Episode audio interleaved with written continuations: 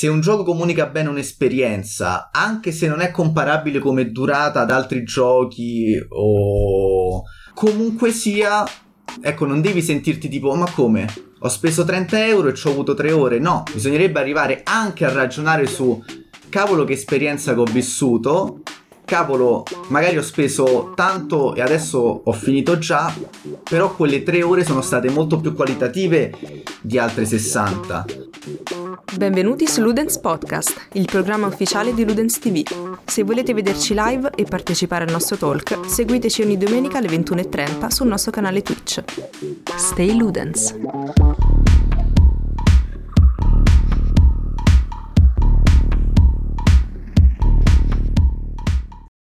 Eh, buonasera, buonasera a tutti. Ben trovastio. Buonasera, e buonasera. Ben... Buonasera, ho fatto casino con la live. e ben trovati ad un nuovo episodio dell'Udens Talk.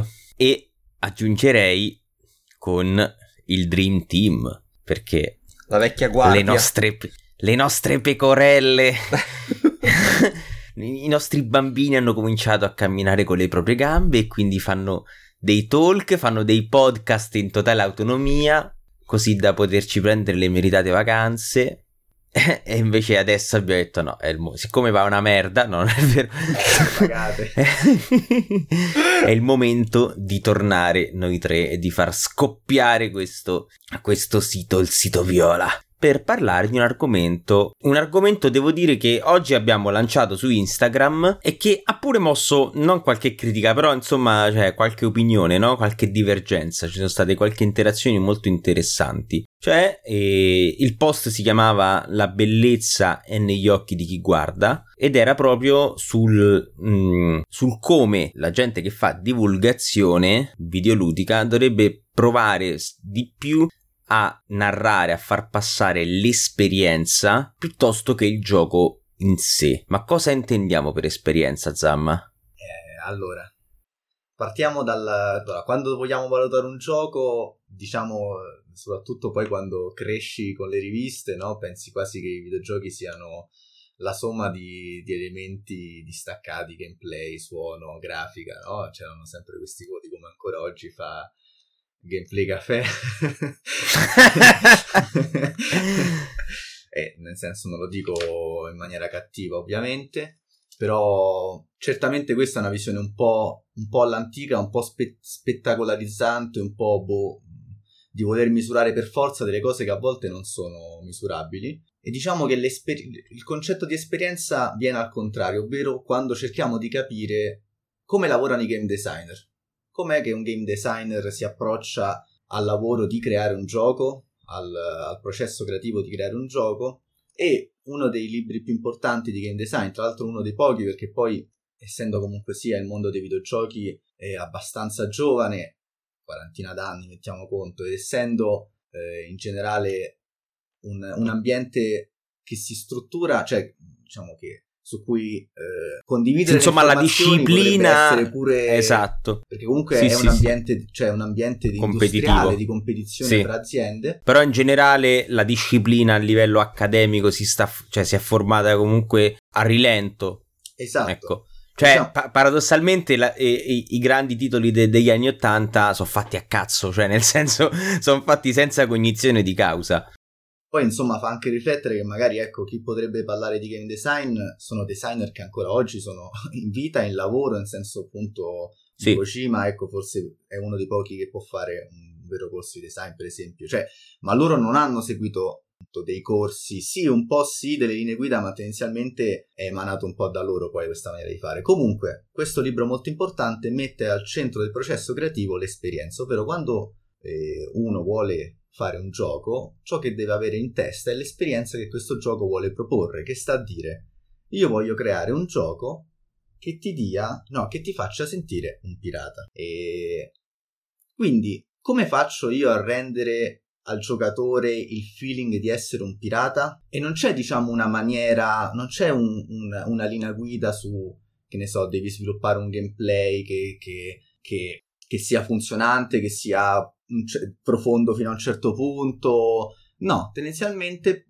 tu devi trovare la maniera tramite le varie parti di cui è composto un gioco, narrativa, gameplay, audio e così via, di dare quel vibe da pirata. Quindi, se prendiamo ad esempio un gioco come Sea of Thieves, che eh, a parte come è diventato oggi, che si è evoluto nel corso degli anni, ma su come era arrivato all'inizio, era un gioco magari non, con non troppe attività da fare, un po' ripetitivo forse nel suo gameplay loop, con un comparto tecnico buono, ma eh, che puntava più sullo stile che sulla forza bruta e così via.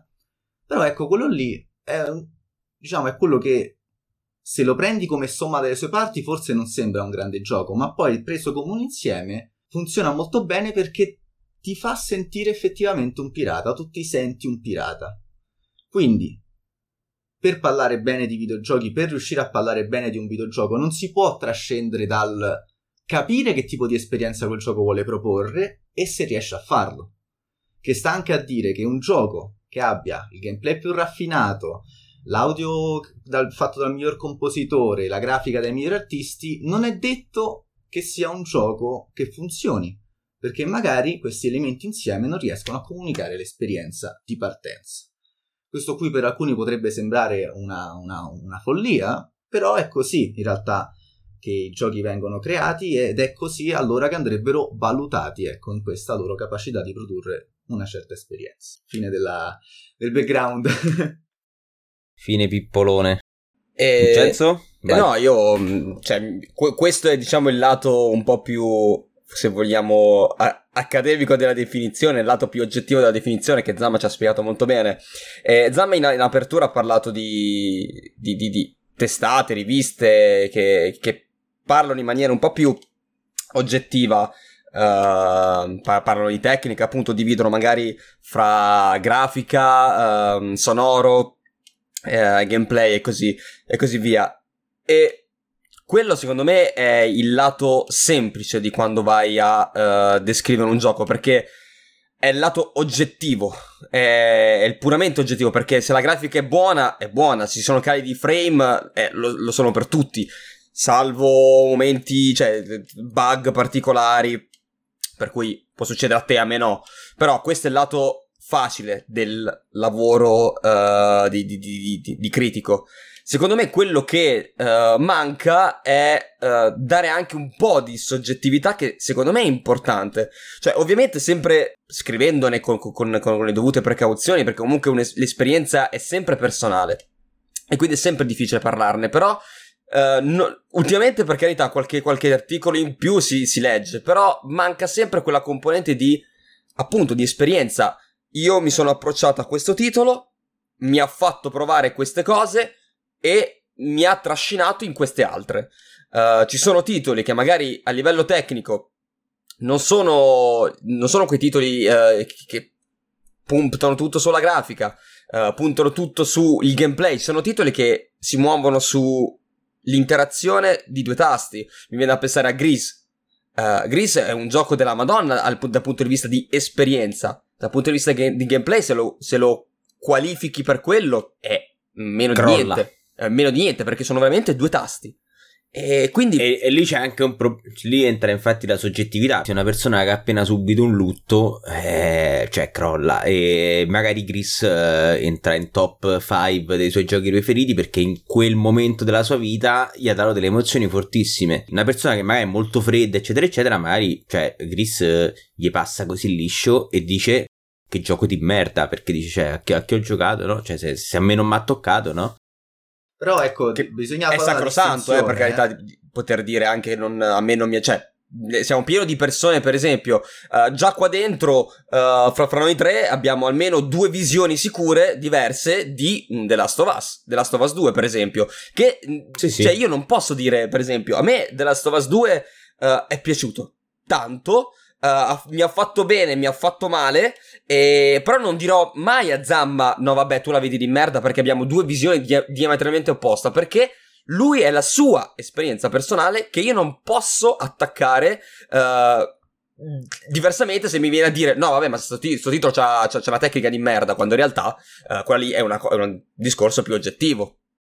No, no, sì, certo. Ma poi Però... in realtà, scusami, bisogna, bisogna capire bene perché appunto c'è sia un lato soggettivo ma c'è anche un lato oggettivo nell'esperienza che sta a dire esatto. cerchiamo di ragionare su qual è l'esperienza che The Last of Us 2 vuole proporre che è quindi probabilmente anche come lo suggerisce il titolo è l'esperienza di vivere in un mondo uh, dove l'umanità sta eh, in grande difficoltà, dove non ci si può fidare di nessuno e dove malgrado tutto bisogna sopravvivere. Questa è un po' l'esperienza sì. che The Last of Us vuole dare, 1 e 2. Poi dopo più nel particolare il, il, il, ciclo di violenza che si viene ad innestare, che porta altra violenza e che è sbagliata, esatto. eccetera, eccetera. Poi dopo appunto uno può raccontare questa, cioè lì è la narrativa che lo racconta il mondo usando quegli appigli là, potrebbe esserci un gioco che lo racconta in cui semplicemente invece sei uno zombie e devi mangiare la gente, magari poi vedi la gente disperata mentre la mangi, ma gli mangi il figlio, insomma, poi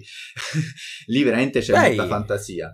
Però c'è un, c'è un, uh, un aspetto quindi che riguarda, ok, un'esperienza che voglio proporre ma che comunque posso valutare in maniera oggettiva in qualche modo, e poi c'è proprio un grado invece di soggettività che come quell'esperienza ti tocca a te in questo momento nella tua vita che ovviamente quello lì però è anche dipendente dal giocatore, quindi poi e lavoro... può essere pieno di bias. Esatto, il lavoro poi di un bravo critico è anche quello di un po' riuscire a... Uh, a scindere. Scindere le due cose e capire che appunto anche un gioco in realtà di merda, scusatemi la parolaccia, è un brutto gioco per qualcuno può essere un'esperienza incredibile, Certo. Però mediamente, ecco, capisci se un gioco riesce a comunicare l'esperienza che voleva fare, se lo riesce a fare bene, ecco. E... Sì, sì, sì, sì, sì no, infatti è questa la grande differenza. Cioè, per me The Last of Us 2, cioè nel senso, dicevo, The Last of Us 2 secondo me il suo problema è che è proprio cioè l'esperienza che lui ti vuole dare, cioè quella di soffrire per le persone che uccidi, quella di capire proprio sulla tua pelle che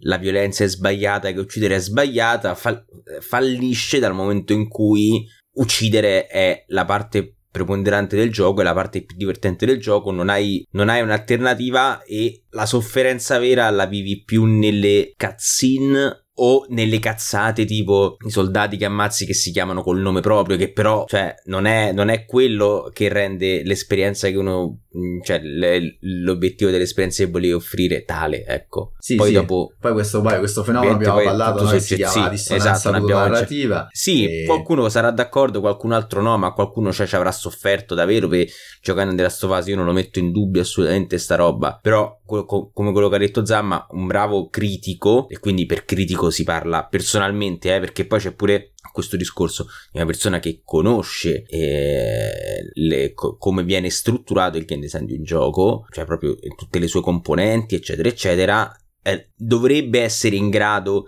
di accorgersene di questa cosa, ma cioè, parlando di dissonanza ludonarrativa, c'è tutto, tutto, un paper che parla proprio di quanto sia dissonante a livello ludonarrativo Bioshock, che è una roba che, che per esempio io l'ho letto e ho detto, boh, per me sono cazzate, capito? Eh, però, eh, però stacce, cioè qualcun sempre, altro... No, ma è che sempre, anche lì la dissonanza ludonarrativa spesso è, è, va anche capita. Cioè, nel senso, è, essendo il videogioco comunque una cosa che uh, molte volte su binari sei obbligato. Adesso faccio per esempio uh, l'esempio di The Last of Us 2, che ovviamente il messaggio di base, arrivando fino in fondo, uh, di, di tutto il titolo è la violenza è sbagliata, la vendetta è sbagliata, quando in realtà durante tutto il percorso tu mi fai solo uccidere.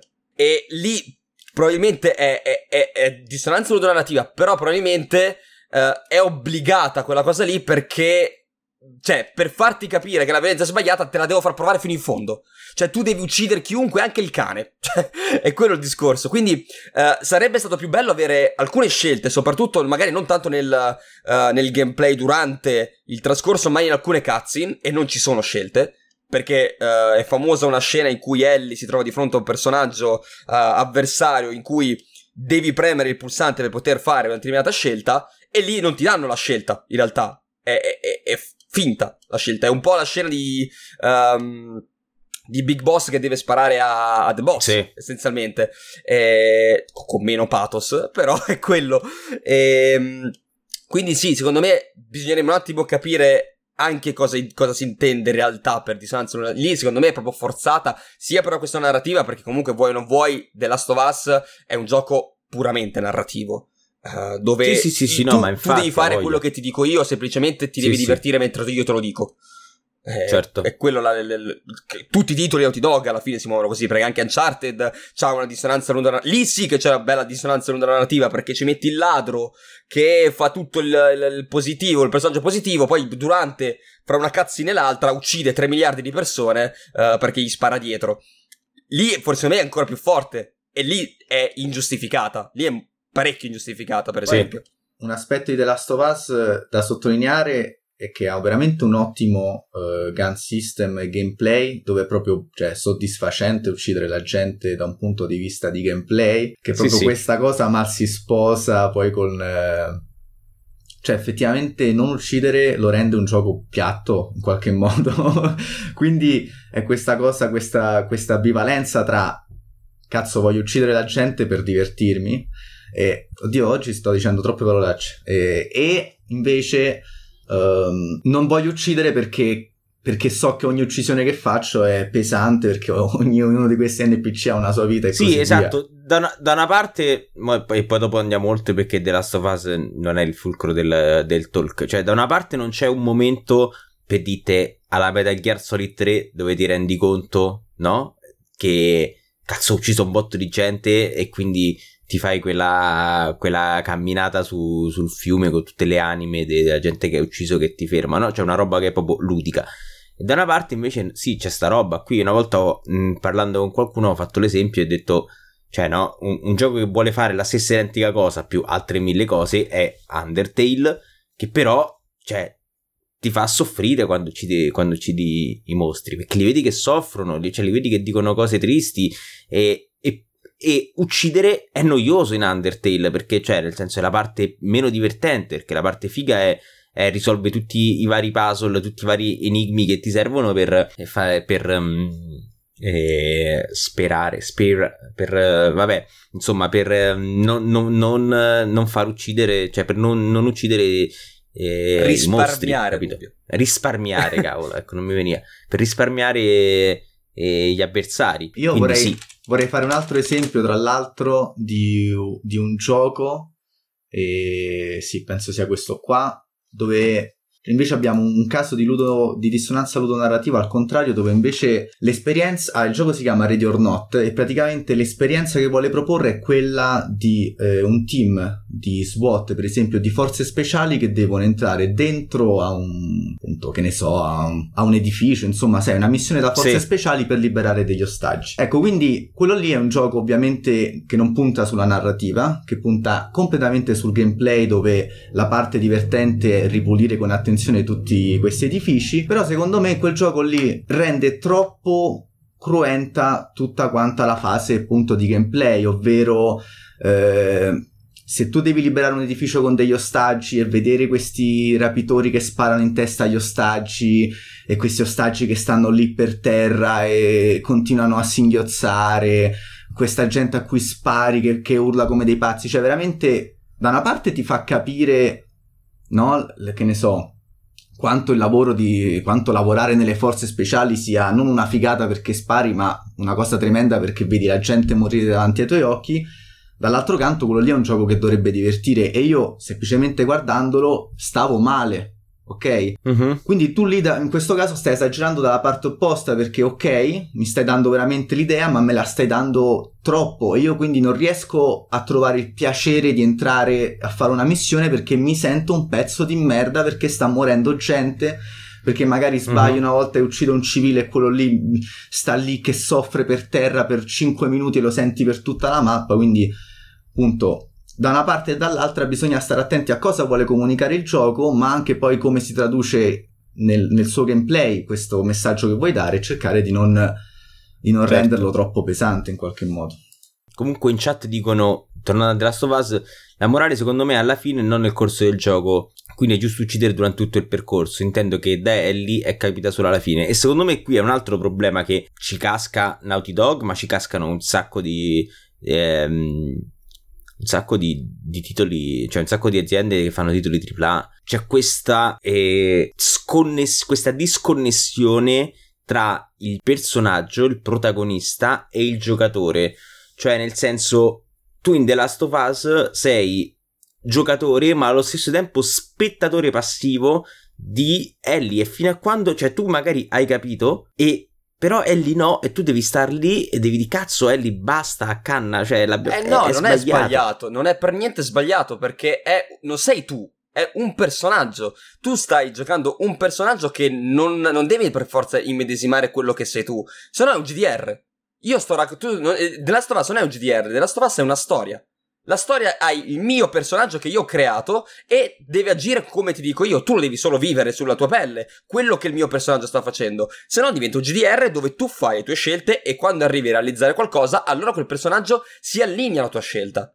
In quel caso lì, nei giochi narrativi, non, non, se tu arrivi a una conclusione prima del personaggio, eh, non, non, è che allora il personaggio deve modificare il suo carattere, perché la, la storia l'ho scritta io. Da una parte sono, sono, d'accordo, però c'è anche da dire che poi nei videogiochi effettivamente io ricordo questa cosa qui di questa intervista a Norman Ridas che parlando con Kojima che gli spiegava cosa avrebbe fatto in Death Stranding gli diceva appunto, cioè tu sarai il giocatore, cioè il giocatore sarà te, ok? Quindi c'è comunque un grande senso di medesimazione che ci deve essere tra il giocatore e il protagonista che se poi dopo si distacca troppo, magari come dice Rubio, nel senso esatto. che tu ci arrivi troppo prima di lei e anche lì forse non stai facendo tutto bene, è pur vero quello che dici te ovviamente, ma eh, quando si parla del protagonista bisogna stare attenti, ecco, perché effettivamente, evidentemente c'è un processo mentale che spinge il giocatore a, a essere il protagonista in quella storia lì. Ok, però in, in, questo caso qui ti posso fare lo stesso esempio di Kojima che lo ha fatto con Sam.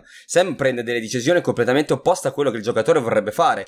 Uh, per esempio, chiunque abbia criti- chi- quasi chiunque di quelli che ho sentito ha criticato la sua scelta finale di uh, abbandonarsi. Uh, di, di, di, abbandonare la, la, la, il popolo, diciamo, perché uh, lì c'era que- tre passi prima c'era stata la sua maturazione da persona sola che decide di aprirsi quando poi ricade nella chiusura totale quando in realtà sì, sì, si era sì, un po' curato mettiamola così. E cioè capisci? Perché eh, Kojima ha scritto Sam sulla sua idea del suo personaggio. Poi sì, giusto o certo. sbagliata quella lì non, non, non credo no, che però quello che diceva Zamma ah, sì, quello che diceva Zamma è, è, sì no questo è assolutamente vero poi uno su, sugli epiloghi ovviamente. Però quello che diceva Zamma è che e sono d'accordo, è che cioè, quello che hai detto tu è giustissimo, nel senso non deve essere un GDR perché non, è impossibile fare un gioco che è reattivo al 100% a tutte le, le opinioni e le idee del giocatore. Eh, a meno che non sia un GDR super profondo come è per esempio so, Disco Elysium.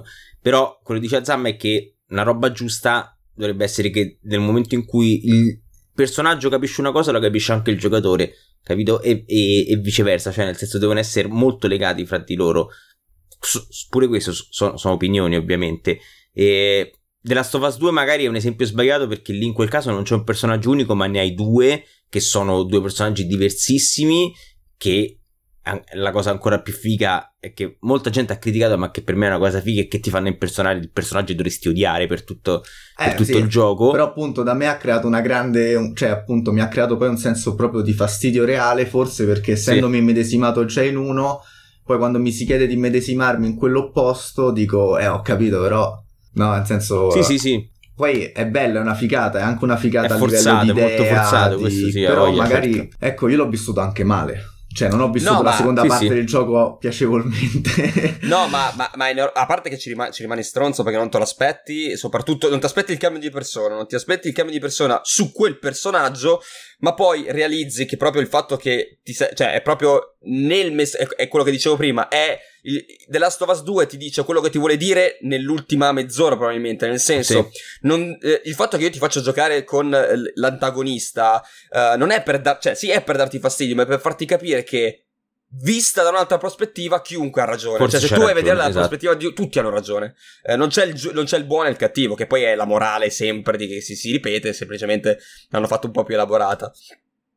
Comunque, sì. per tornare un po' forse eh, anche in tema, Uh, cioè, se vogliamo anche vederla da un certo punto di vista, una, una, una, una, similitudine fra la parola appunto esperienza, se pensiamo anche nel mondo del gaming, l'esperienza è un po' il trascorso. Nei videogame l'esperienza è quello che ti fa crescere di livello, nella vita l'esperienza è quella che ti fa cioè, avanzare, ti fa imparare e quindi... Sì.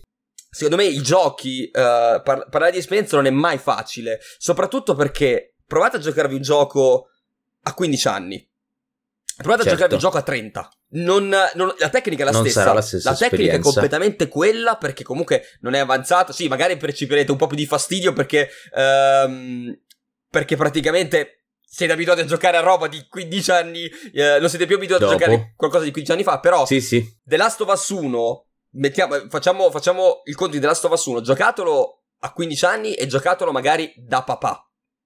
Cioè, quando avete un figlio. E, e, e ditemi se la prima ora impatta nello stesso modo. Certo. Quindi è anche quello la difficoltà. Dov'è la difficoltà dell'esperienza? E, um, e, quindi è questo anche il bello dei videogiochi, perché non c'è una, una roba lineare, cioè una stessa esperienza non sarà mai uguale in due momenti della vita diversa. Qui sempre comunque stiamo viaggiando sulla linea confine tra esperienza personale e poi proprio esperienza che il gioco vuole proporre. Eh, esatto, stavo per sì, dirlo. Sì, sì, no, ma era per chiudere appunto Perché c'è nel senso questo, questo discorso si può fare pure con con album musicale, con film, con una serie tv, cioè qualsiasi cosa, qualsiasi cosa che tu fruisci dipende da mille cose, non solamente l'età, ma anche lo stato emotivo che può cambiare da giorno in giorno, ecco. Poi ci stanno sicuramente dei valori videoludici dell'esperienza che non possono cambiare a prescindere dall'età, tipo giocare GTA esatto. San Andreas oggi o ieri, comunque magari ti dà sempre quel senso di essere nell'America degli anni 80, nella West Coast, sì. ti dà il senso di libertà, no? un po' di sogno americano, ecco queste cose qui. Chiaro che invece poi tutta una serie di strutture narrative possono darti dei feeling completamente diversi. E sì. E a questo punto mi muoverei pure sulla, su quello che era poi l'esempio del post, ovvero di un gioco uh-huh. che è grezzo tecnicamente, molto grezzo, una schifezza, ma che... una merda! Ma che... da... anche meno, eh! no, è, è, vero, cioè veramente... Ma te schifo! ma che invece riesce perfettamente nel, nel, fare la sua funzione primaria, ovvero darti un certo tipo di esperienza, l'esperienza di stare in una casa con degli spiriti. Stiamo parlando di fasmofobia. Sì, assolutamente. sì, è... sì è... io ho preso fasmofobia perché credo che sia l'esempio perfetto, ma per, cioè, un'altra roba che mi è venuta in mente poi quando l'ho scritta è Valheim, che comunque che è super grezzo che cazzo ci sono i server, i server dove non puoi fare terramorphing perché se fai terramorphing rompi il gioco proprio che a certa comincia ad andare a 10 frame al secondo eh, comunque sì, Fasmofobia. Ah, devo dire che è, è, è, stata una bella esperienza che dura poco perché eh, perché è ancora molto grezzo anche a livello di codice a livello di intelligenza eh, artificiale dei, dei, fantasmi e quindi una volta che hai capito i comportamenti eh, non, è, non, c'è più quella strizza, no? Però ho visto che è migliorato tantissimo, l'abbiamo giocato qualche mese fa, eh, Zamma disse che si annoiò, io, io ebbi comunque una piacevole serata e ho visto che hanno fatto ulteriori patch, hanno aggiunto ulteriore roba e secondo me di tanto in- è, è sempre un early access, questa cosa va ricordata e costa una stupidaggine e, mm, però ricordo che comunque, cioè, le prime due o tre ore, cioè, io avevo proprio l'ansia. E io, cioè, io avevo il cagotto, cioè, quando, quando si entrava in una casa in tre e si rimaneva da soli perché gli altri due erano stirati e tu stavi lì, cioè io mi ricordo avevo proprio l'ansia, un sacco di volte me ne sono andato e sono andato a caso perché ho detto io non ce la faccio a stare qui dentro. Poi quando cominci a capirlo tu, a ca- cioè nel senso quando entri quando sei arrivato troppo a fondo nelle, nelle, meccaniche del gioco e sai già tutto come funziona, non ti spaventa più nulla, vai così liscio. Però le prime, le prime ore sono state veramente terrificanti, cioè è stata una roba terrificante. Ecco, io vorrei, diciamo, prendere poi qui, cioè introdurre subito un'altra cosa, partendo da una cosa che hai detto e poi facendo una domanda, no? Hai detto è una bella esperienza che dura poco. Mm-hmm. A questo punto, ecco, il, te- il, te- cioè, il tema della durata è interessante perché un'esperienza è slegata dalla sua durata, cioè veramente basta un attimo. Ed è un po' come tipo dire quindi che veramente per rendere un gioco un'esperienza ben riuscita basta una, direi un termine di, dei film, una scena, no? Ecco. Sì. Quindi, secondo voi, no? Ecco, mettiamo conto un gioco che paghi 30 euro che dura tre ore, ma che sono tre ore in cui veramente vivi un'esperienza molto forte, molto unica, oppure un gioco che paghi 30 euro dura 60 ore e ti senti invece semplicemente intrattenuto in un contesto che però, cioè appunto sì, gioco Assassin's Creed Valhalla, però parliamoci chiaro, magari non ti senti, cioè, non ti senti nel, nel mondo vichingo quanto magari ti puoi sentire dentro il Blade, in qualche modo. Cioè, sì, ti ci puoi sentire, però in realtà non è proprio così, ecco, è un po' una semplificazione eh, di, di quello lì, ecco. E quindi in un certo senso potrei fare proprio un esempio tra questi due giochi, Valhalla e Hellblade, ok? Qual è un gioco meglio riuscito? Quello che ti dà più intrattenimento o quello che ha un'esperienza più unica e più funzionale secondo voi?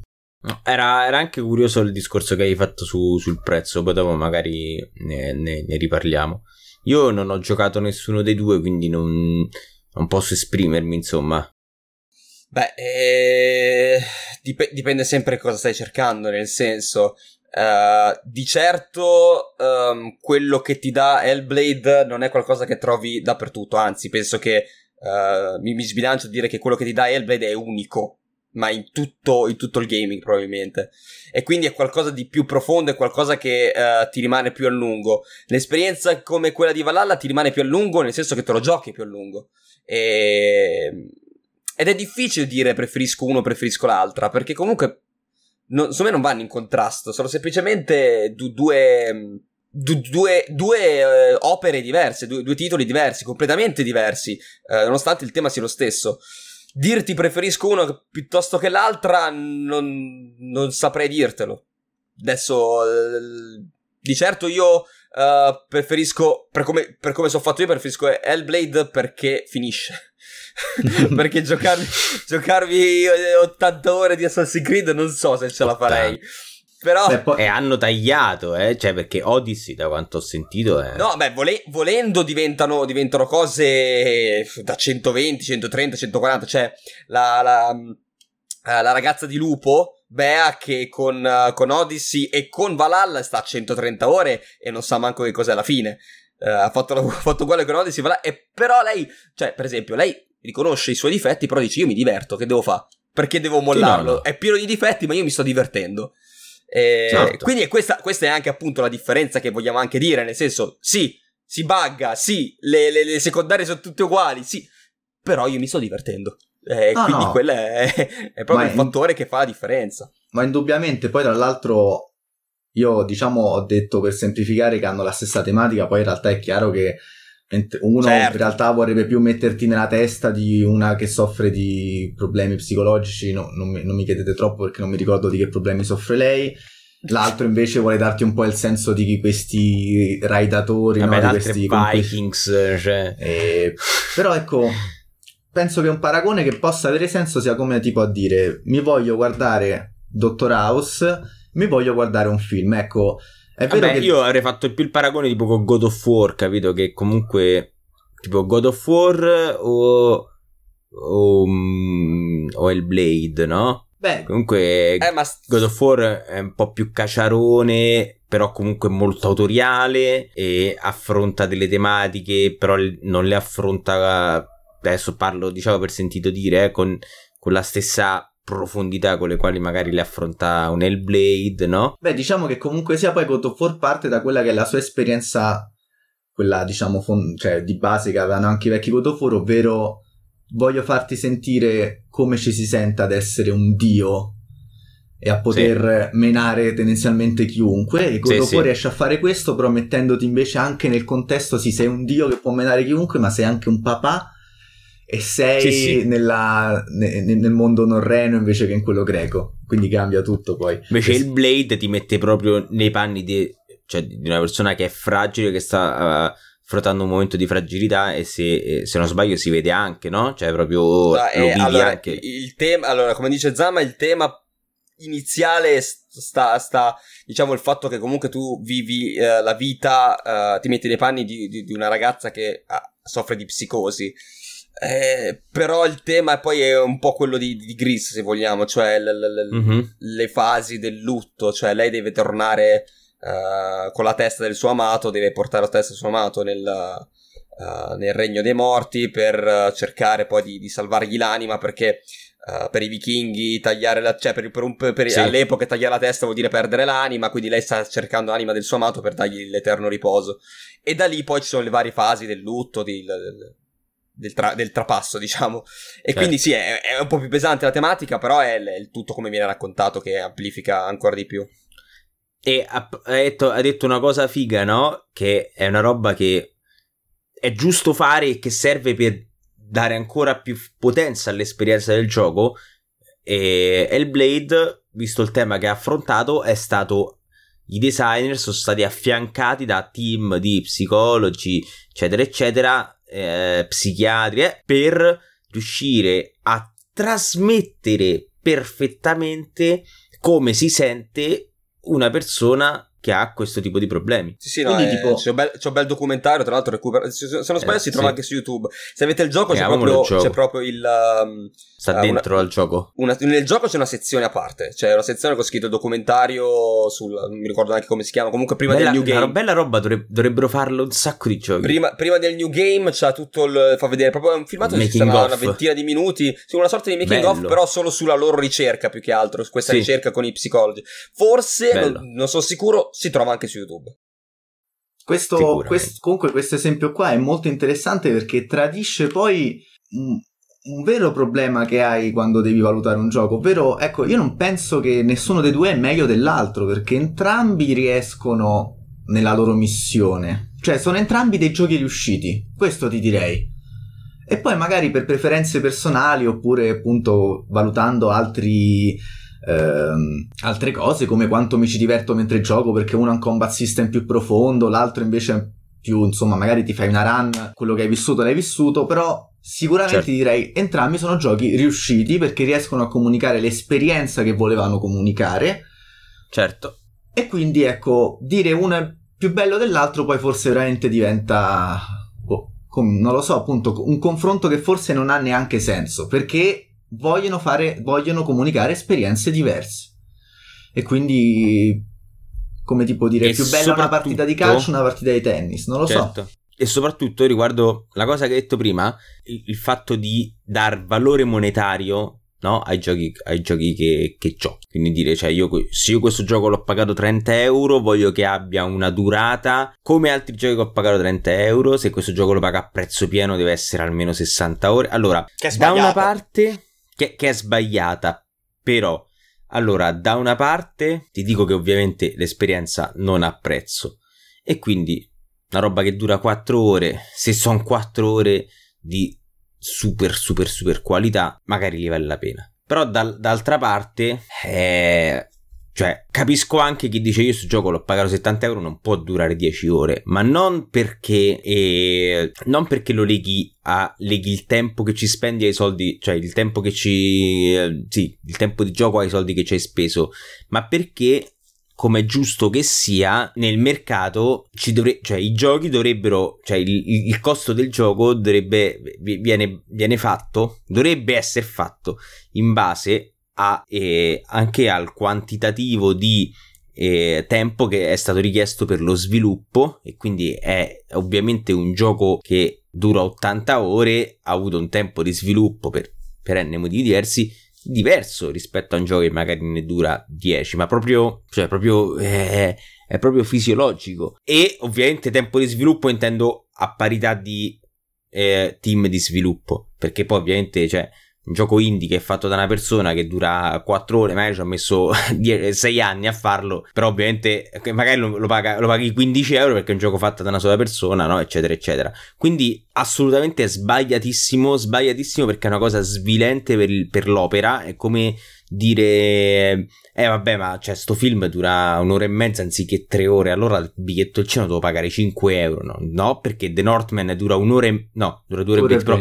Lighthouse dura un'ora e mezza ed è un'ora e mezza di goduria ed è un film in bianco e nero in quattro terzi quindi hanno pure risparmiato sulla pellicola.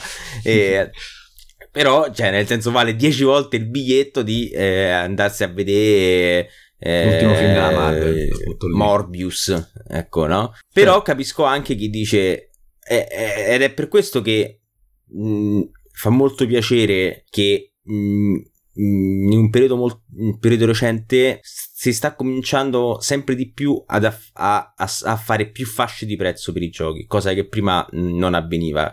Questo qua probabilmente anche grazie a, al mercato PC, visto che Steam da sempre ha varie fasce di prezzo, insomma. Invece prima la cosa era 80, 70 euro, oh, bella. E roba come The Order che è praticamente è una tech demo se la, se la paghi a prezzo pieno cioè io capisco chi la voleva tirare appresso. Non so se avete capito il mio sì, delirio. poi, sì, poi sì, ovviamente lì entriamo in un meccanismo un po' più complicato che non è colpa di chi sviluppa ma è colpa di chi li pubblica i giochi. Però sì capisco il senso certo. e sul fattore prezzo tra l'altro credo anche uh, che, che il prezzo modifichi l'esperienza a livello psicologico nel senso a 30 euro siamo disposti ad accettare cose che magari a 40-50 non accetteremmo. Cioè, se tu a 30 euro trovi delle, de, de, de, dei problemi tecnici, dici vabbè, dai. Cioè, capite? È quello il senso. Quindi, uh, il fatto che alcuni. Secondo me non è così uh, scontato il fatto che magari i migliori ricordi di alcuni giochi sono di giochi che non hai pagato a prezzo pieno. Uh, o non hai pagato affatto. No, vabbè, tanto il discorso, cioè il senso è proprio quello, il fatto che uh, il, il, il, pricing modifica il, anche la percezione del gioco in sé certo. e comunque mi agganciava una cosa che Zamma l'aveva un po' uh, accennata, però è importante. Eh, vie- lui ha, detto il discorso di durata, um, un, un, gioco alla Blade che non dura tantissimo, uh, altre esperienze magari indie o comunque chicche uh, con, che regalano esperienze fantastiche non durano tantissimo. E forse anche quello cioè, cioè è il discorso che quei giochi i, i, giochi che ti regalano un'esperienza migliore sono quelli che non durano tanto. Cioè per assurdo per assurdo se ci fate caso quei giochi che durano 4-5 ore ce li godiamo molto di più Vuoi perché ci siamo un po' rotti il cazzo di giochi che durano 40 ore e per 20 ore non ti dicono niente? Vuoi perché ehm, appunto il fatto che duri meno ti, ti fanno stare più sul pezzo? È, è, è un po'. È, è, un po' come il deficit di attenzione, cioè nel senso, eh, la soglia d'attenzione, prendete, se, siete, se fate una lezione in classe, la soglia d'attenzione dopo un'ora si abbassa per forza. E lì è uguale, la stessa cosa in un gioco, un gioco che dura 20 ore va, eh, va, a diluirsi un po' alla volta. E quindi secondo me, cioè, se ci fate caso, le esperienze migliori sono quelle che durano meno. Più che altro devi essere veramente un drago per far sì che l'esperienza sia un crescendo no. che comunque sia ugualmente valida al primo minuto all'ottantesima ora. Non, non ce l'hanno. E anche i migliori, anche i migliori. Ecco, esatto, non ce l'ha fatta. Cadono. per esempio, Kojima non, è, non è mai stato bravo a gestire i tempi.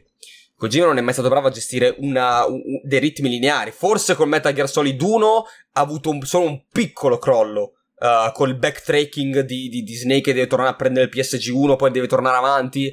Uh, con, con, gli altri ha sempre avuto dei cali abbastanza, abbastanza pesanti per varie sezioni. E nonostante, Però posso dirti secondo me che... è uno dei migliori Kojima, cioè lo metto fra probabilmente il top 10. Posso dirti che Death Stranding l'ho accusato mh, tanto più tardi rispetto a magari altre persone, cioè nel senso io eh, l'ho, cominciato, l'ho accusato davvero quando ormai cioè, stava finendo perché eh, dopo la città, quando c'è che, anzi neanche perché è stato veramente bello tornare dal, dalla fine all'inizio tutto in una botta.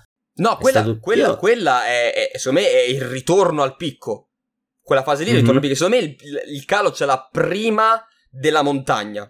Della, de, de, de, della... Io la montagna l'ho trovata veramente bella. Ecco, prima della montagna si vede che col ritmo non ha gestito proprio perfettamente.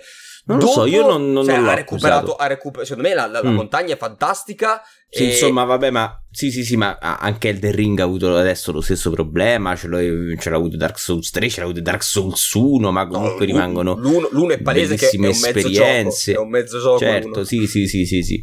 Però sì, è vero quello che hai detto, cioè le, le esperienze più belle sono quelle che, che durano poco. Poi c'è Outer Wilds che dura 25 ore.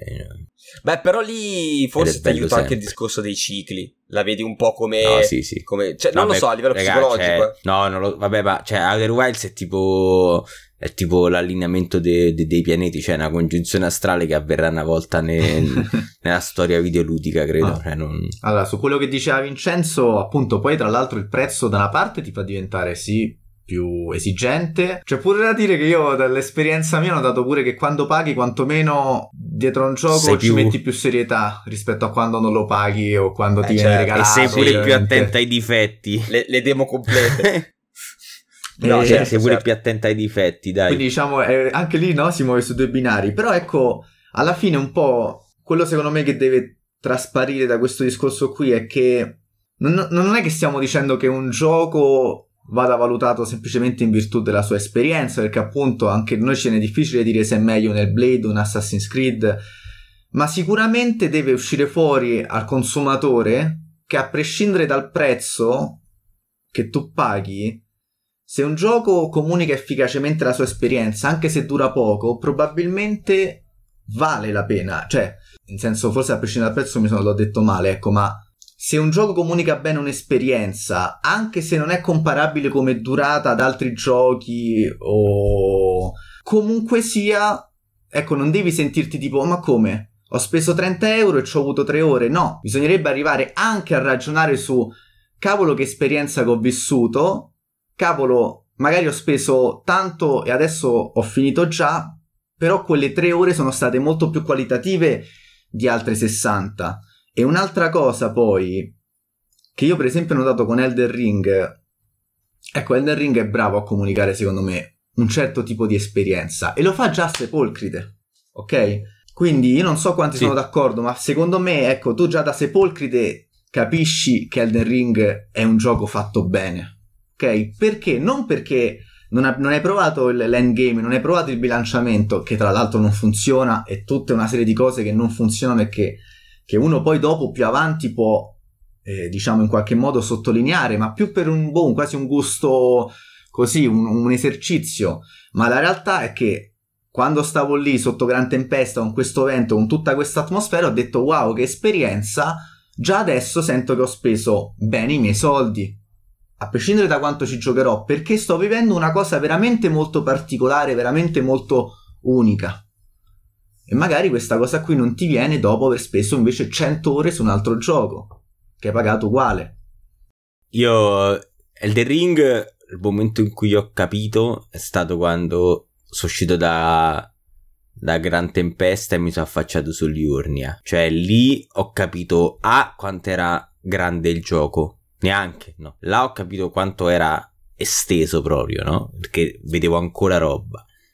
E poi ho capito quanto era tutto esplorabile, cioè tutto quello che mi faceva vedere era esplorabile. E vi posso dire una cosa, raga. Lo sapete che mi ha ricordato? Mi ha ricordato Roma. E seguitemi, perché... Per le coste giganti? Se... no. perché se... Ah, cioè, ehm, li, Liurnia, no? Tu ti affacci e vedi tutti sti grandi edifici, no? Tutte appiccicate, tutte cose... Ma maestose, tutte appiccicate, no? Le vedi tutte su vari piani, su vari, vari livelli di prospettiva, no?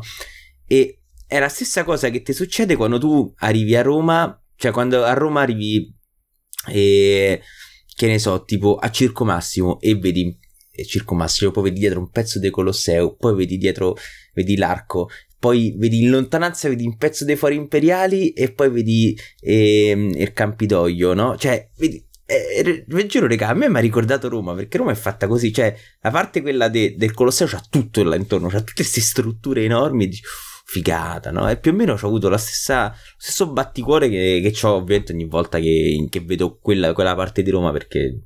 Ah, il bello, il bello dei titoli, dei titoli From Software è che non ti nascondono nulla, nel senso già da Sepolcride se usi bene il binocolo riesci a vedere una vetta con qualcosa di abbastanza importante sopra eh, che ci arriverai eh sì. a cioè capito non, eh, eh, quella roba lì è fantastica secondo me perché veramente è come però su, nel mondo nel, però cioè, negli altri Souls sta roba non succedeva cioè nel senso sì sì sì no beh in più piccolo però, però c'era sempre quel, quel per esempio da Dark Souls 1 se ti metti sopra in certi punti riesci a vedere uh, l'arena dove e ci la, sarà le, poi sì. Quelag. Cioè, eh, sì, sì. È bello perché appunto un po' per tecnica adesso pu- puoi permetterti di veramente di farti vedere praticamente tutto limpido una volta dovevi piazzare per forza la nebbia perché sennò crashava tutto e... però loro lo fanno bene. Eh, altri invece te le mascherano in altri modi perché de- devono mascherarti un caricamento finto perché non riescono a gestirti sì. tutto. Loro sono bravi in questo ed è questa che fa la differenza anche dal punto di vista appunto di esperienza. Perché io poter, poter dire cazzo io vedo quella roba lì e lì, magari non lo sai, però lì poi ti ci trovi e quando ti ricordavi che all'inizio del gioco l'avevi visto, dici porca puttana quanta Cazzo. strada che ho fatto. sì, sì. E comunque poi questa cosa che tu dici mi, mi ricorda Roma, appunto, già, già in, è bello perché stiamo entrando nel campo in cui ecco, i videogiochi perdono oggettività, oggettività un po' e diventano, secondo me, un po' anche arte o comunque sia si legano all'emotività umana, però probabilmente l'esperienza che tu hai vissuto in quel momento, guardando Liurnia dall'alto, che è la stessa che provi a Roma quando ti affacci da Circo Massimo, è quella di magari vedere un luogo, cioè di sentire per esempio il fatto che quel luogo ha una certa energia, che è costruito, che ha una sua storia, no? che è stato costruito sì, sì. nei secoli, che ha vari strati, e pensa che Elden Ring riesce a fare una cosa del genere non riprendendo la realtà, ma con la mente di un creativo e il lavoro di altri, eh, eh, di altri artisti che riescono a comunicare esattamente il tipo di esperienza che tu puoi provare in una grande città storica a guardarla magari dall'alto. Sì, sì, sì. Quindi ecco, un'altra cosa che riesce a fare Elden Ring è darti proprio quell'esperienza lì, evidentemente. E, e invece, vabbè, poi sul, sul, post, che secondo me vale anche la pena leggere i commenti, se volete ve, ah, ve li sì, recupero pure ora. E... Faccio io, faccio io. Noi Dicevi? appunto ci siamo chiesti in realtà quanto questa, questa idea un po' sia... Cioè, una domanda è ma quanto sono consci i giocatori di questa roba qui? Quanto ognuno di noi vede eh, l'esperienza anche quando valuta un gioco? Tipo Salottino Nerd ha scritto, io lo dico sempre, l'esperienza del videogioco dà un forte valore aggiunto ad un'ipotetica analisi. Che è un po' una, una risposta che in realtà a me suona un po' a metà, come tipo a dire è vero che va tenuta conto anche l'esperienza, invece io la vedo un po' come tipo, cioè, l'esperienza è il videogioco, no? Cioè, come puoi non tenerne certo. conto? E invece tipo Inc, vabbè lo leggo sempre io qua, penso sia molto difficile giudicare tecnicamente un'opera artistica, quindi lui già sta dicendo che i videogiochi sono arte, che è una cosa che sono un'opera artistica, è una cosa che in realtà è dibattuta tutto sommato, in quanto presupponga studio ed esperienza nel, nel, nel settore. Qui mi permetto di essere puntiglioso, no, non ho capito perché è un'opera artistica in quanto presupponga studio ed esperienza, però sto essendo puntiglioso. Valutare, valutare un'esperienza poi in base a cosa? Al proprio sentire? Quindi il pensiero capolavo- capolavoristico di un casual gamer dovrebbe essere uguale a qualcuno che conosce la differenza tra Pong e Pang?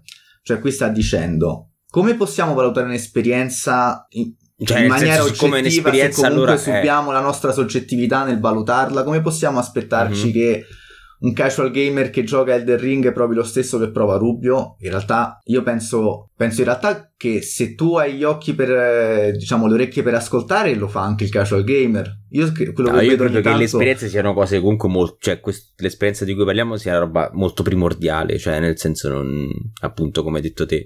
Eh, nel senso... Eh, basta c'è le orecchie e c'è gli occhi. Io no, quello che poi... ogni tanto noto, scusami, che, che ogni tanto noto quando vedo la gente giocare è che si aspettano che il videogioco voglia qualcosa da te in qualche modo.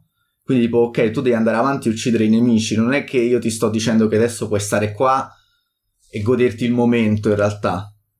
La... E quindi forse è come se mancasse un po' l'educazione a giocare, in qualche modo. Ma in realtà non è tanto da un casual gamer o meno, ecco, cioè... Anche il peggio hardcore gamer potrebbe non, non godersi tipo dicendo vedi io in questo momento guardando questo panorama sto provando qualcosa di particolare e non lo stai provando a caso, lo stai provando perché volevano che lo provassi. Mentre magari uno nemmeno lo guarda il panorama perché dice cioè devo andare al prossimo falò, perché è quello che il gioco vuole che io faccia. Quindi ecco, io credo che l'esperienza di un videogioco la possa provare chiunque, semmai che alcuni giocatori non si rendano conto che il videogioco vuole che tu provi delle esperienze, semmai. Non so se mi siete d'accordo. Sì, sì, sì no, no, è, certo, certo. È, è, è, cioè, non è allo stesso livello, perché non è allo stesso livello, però se vogliamo fare anche l'esempio con uh, il, il, il, mondo dei film, cioè mi, mi, eh, non possiamo dire, eh vabbè, ma a me il film deve essere un capolavoro in base a quello che dice il critico. A me un film può far cagare pure se è un capolavoro e viceversa. Eh, quindi è vero, ci sono dei canoni uh, oggettivi che deve, cioè in canoni oggettivi il critico forse dovrebbe farlo chi ne ha studiato e qui siamo d'accordo perché deve parlarne magari anche in maniera soggettiva e oggettiva e quando parli di oggettività non puoi dire secondo me, perché l'oggettività è qualcosa di scritto che sta su quei canoni lì. Se la fotografia fa cagare, fa cagare. Poi può, a uno può piacere di più o di meno, però se è fatta male, è fatta male. Se un gioco uh, ha, una, ha, ha, una, ha un, un problema di risoluzione, ce l'ha per tutti. Quindi forse lì il casual gamer magari non te lo sa spiegare, oppure non te lo sa, magari capisce che c'è un fastidio, ma non ti capisce qual è il fastidio, come chi gioca a 30 e 60 frame, per esempio. Alcuni giocatori che uh, magari hanno sempre giocato a 60, si trovano improvvisamente a 30, non, non ti sanno capire il motivo per cui provano quel fastidio.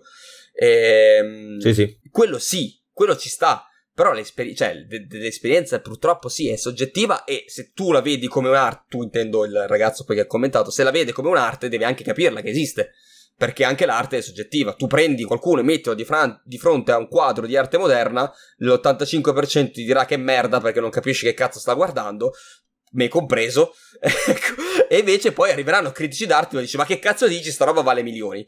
Eh, eh... Lucio Fontana... Eh sì, siamo, siamo, a quei livelli lì praticamente.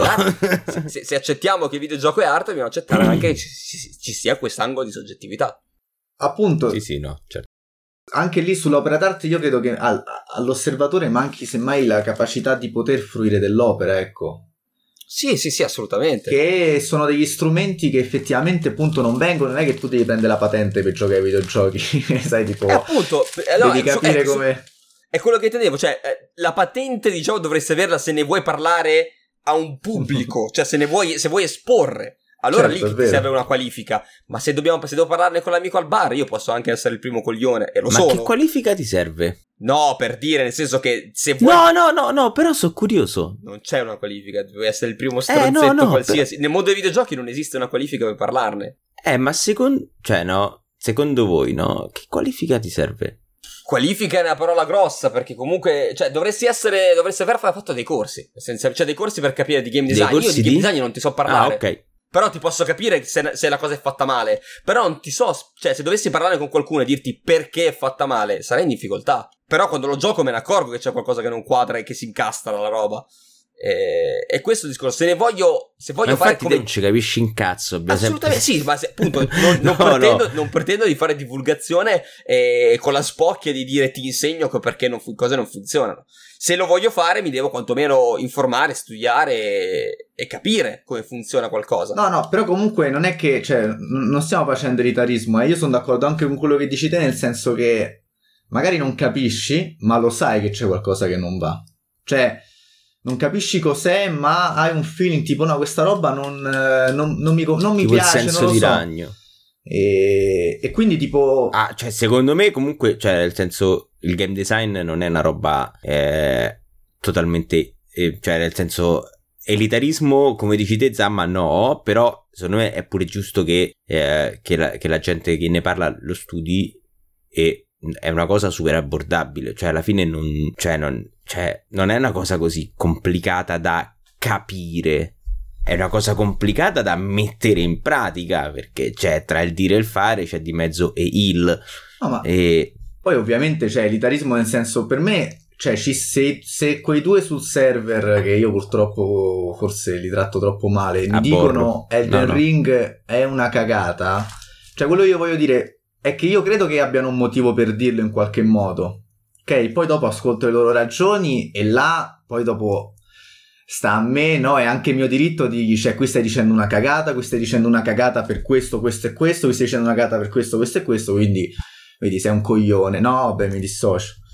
Eh, però ecco, io, siccome alla fine veramente il videogioco non richiede una patente ed è giusto così, l'arte non richiede certo. nulla a chi, a chi la, la subisce in qualche modo, siccome alla fine è semplicemente una sorta tipo di risposta sensoriale, quello che tu pensi, mm-hmm. no? quello che avverti coi sensi, se senti qualcosa che non ti piace, evidentemente un problema ci deve essere. A meno che tipo e... non sia una cosa che ti dia fastidio. Se una cosa che ti dà fastidio è diverso. La... E sta roba la sviluppi anche eh, semplicemente giocando. Cioè, esatto, cioè, esatto. È una roba, poi, sì, sì, poi, sì. Poi ci sono i casi estremi, cioè io sono, sono, sono dato in, in, in, sala a vedere Watchmen quando è uscito all'epoca al cinema, siamo andati in sette, sono uscito l'unico, sono stato l'unico di sette che è uscito fuori dicendo wow figata, sto film è assurdo.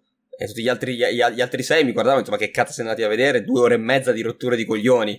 Cioè, testuali parole. E, e il film tecnicamente c'è, è quello che, è quello che proprio eh, è il modo come che parla che è molto complicato. E, e quindi è quello il discorso. Cioè, un, un, casual, eravamo sette casual praticamente in quel caso lì, perché nessuno di noi era uh, un, un, settore del, del coso hanno esperienze diverse e ci sta che se ne parli fra di loro. Certo è che se uno di noi si azzardava a mettersi in piedi sul cinema a dirci guardate sto film non va visto perché ha questi problemi qui oppure andate a vederlo perché è affigata per questi problemi qui saremmo stati sette coglioni perché appunto non abbiamo le competenze per farlo. Poi, se, cioè, par- non è che non ne puoi parlare, non ne puoi parlare con, eh, cioè, non ne puoi, non dovresti parlarne con spirito La critico di divulgazione e di insegnare a qualcun altro quando magari eh, ti mancano le competenze per farlo. È quello il discorso. Secondo me, eh, poi non, do- non, sto dicendo non dovete farlo. Secondo me, per, per parlare di certi certe caratteristiche ci vorrebbero delle competenze che non sempre vedo. Anche perché poi spesso Comunque dimostrano di non capire perfettamente la cosa. Quindi se tu non esatto. capisci, e siccome non capisci dici non è bello, quello è sbagliato. Ecco, se non capisci dovresti cercare di capire, magari confrontandoti con le esperienze altrui, come mi fa pensare al finale di Evangelion, l'anime, molti fa schifo perché non lo capiscono, però non direi mai che fa schifo, ecco. Direi non lo capisco, o perché non lo capisco, cercherei di capire e poi direi non fa per me, oppure è troppo, è troppo esagerato, insomma, gusti personali, però è quella cosa lì, magari il passaggio di non capire una cosa, allora dire brutta, no, quello va evitato se vuoi parlarne con gli altri. Comunque ti dispiacerà sapere che a molti cinefili Watchmen sta altamente sul cazzo, eh? No, ma sono d'accordo. Ma a me, è... a per... me neanche fa, cioè non sono cinefilo, però a, a me pure non. È, il, è, è, che, è che secondo me è il fumetto in, che si muove, cioè è proprio quello. È esattamente mm. la copia uno a uno del fumetto che si muove, quindi ero contento quando sono uscito. Aspettavo la mezza sì, fake. Questi ho detto: questi qua hanno preso la storia, hanno fatto una cazzata totale. E invece, almeno in quello, sono stati. Secondo me, l'unica cosa figa di Watchmen è che hanno sostituito il mostro con la bomba atomica. Hanno fatto una roba tutta meta, meta narrativa fighissima. Però per il resto No, ma poi ci sta. Oh, non lo so, a me non piace Snyder, quindi... No, a me, a me, Snyder sta sul cazzo pesantemente. È l'unica cosa che mi è piaciuta, probabilmente. Di... Anche perché... Sì, ma sicuramente è pure una delle sue cose migliori, eh. Do, do, do, soprattutto dopo... Cos'è? La fa che è il 300 il suo, se non sbaglio. 300. Ecco, tre, 300... E poi ha fatto... Poi è stato meglio, ci tagliavano le mani, era meglio. Mi dissocio con la violenza e... di Snyder. Comunque poi... per esempio, Northman e The Lighthouse sono dei, entrambi dei film che secondo me ci sta che non ti piacciono, per esempio, nel senso che sono dei film che un po' abbandonano magari innanzitutto le strutture a cui forse il pubblico è anche abituato, in generale il cinema si evolve, no? Col tempo, se lo faccio vedere a mia madre magari e me lo confronta invece con la struttura di un, di un film anni 90, di un Fuga da New York, è chiaro che dice, bah, non, non... invece eh, se lo valuti sul profilo dell'esperienza, no, anche lì è chiaro che poi dopo hai tutti altri strumenti per valutarlo, però ci sta che non ti piaccia, ecco, in quel senso lì, ma non piacere non vuol dire che non è bello. Per tornare, ah, per tornare lo, capisco. Come eh. piacere per... non vuol dire che è bello, per forza. Co- come, sì, sì, sì, per esempio, io, io non, digerisco, non digerisco Lynch, eh, è un problema mio, eh. Non, non, eh, Lynch non è che sia il primo, il primo, cretino che prendi in mezzo alla strada che si mette a fare film, eh però no, faccio fatica a digerirlo. E, e, capisco che quando lo dico ho 47 coltelli puntati sulla gola, però è così, cioè non posso farci nulla. Comprensibilissimo, eh, ci metti tantissimo a capire Lynch, cioè devi proprio andare con la forma mentis uh, giusta, giusta, giusta. Io primo film di Lynch, no, eh, cioè uno dei film eh, di Lynch che più ho, ho mal digerito, ma poi dopo ho rivalutato è il Land Empire, che so due ore di cui succede un cazzo, succedono cose a caso, però se te lo spizzi come viaggio onirico eh, ci sto dentro, ecco. Comunque. Per tornare, per tornare ai videogiochi, uh, sì. per esempio, io capisco chi mi, possa di- chi, chi mi dice, nonostante magari sul momento mi triggero, chi mi dice per me uh, Nier Automata e Yokataro sono due, cioè non devono esistere. e dalla parte, cioè non devo resistere, è un po' eccessivo. Però chi dice non mi è piaciuto Automata e Yoko Taro non capisce un cazzo, dalla parte lo, lo, lo, lo provo a capirlo perché è un'esperienza particolare. Quello è un gioco che punta tanto sull'esperienza che ti vuole trasmettere, non la tecnica, ragazzi. Devil May Cry è uscito malissimo ma malissimo proprio. Deve, Fottendosene altamente di qualsiasi, di qualsiasi pratica sana di gameplay per gli hack and slash. Sì, a, a, te, allora a livello grafico era una chiavica. E le mappe sono, sono spoglie. due asset. Le, ma- le, mappe sono proprio spoglie. La run B con uh, da, da, scanner con 9S è complicato. Cioè, oh, è monotona perché praticamente la meccanica del, dell'hacking è rottissima e non, sì. non, ti fa praticamente giocare perché a quel punto lì scanni, scanni tutti, hacking, fai l'hack su e tutti e scoppiano. Quindi è, è proprio quello che ti vuole trasmettere durante tutte, t- tutte le run, che allora sì che, di- che, arrivi alla fine, che posi il pad e dici meno male che l'ho giocato, meno male che ho resistito, perché veramente è quella che ti rimane in, ma- cioè, ti rimane in testa, dici merda, potevo abbandonarlo e invece ho tenuto botta fino alla fine. Poi magari anche quel concetto proprio di... Uh, uff, lo devo, devo portarlo in fondo, magari fa parte anche del, dell'esperienza che ti rimane, eh però uh, lì è l'estremizzazione probabilmente dell'esperienza portata su un lato tecnico che non ce la fa. E io non ho ancora provato il, quello prima, il, il, remake di quello Replicant. prima, di Replicant, sì. E, però ai tempi, per esempio, ai tempi lo bocciarono tutti. Tutti, proprio perché adesso si fa fatica a parlare di esperienza, di quello che Tranne si vuole trasmettere. No, l'unico, l'unico, che forse era riuscito a portarlo, a portarlo, un po' più in alto era Pregianza ai tempi. E...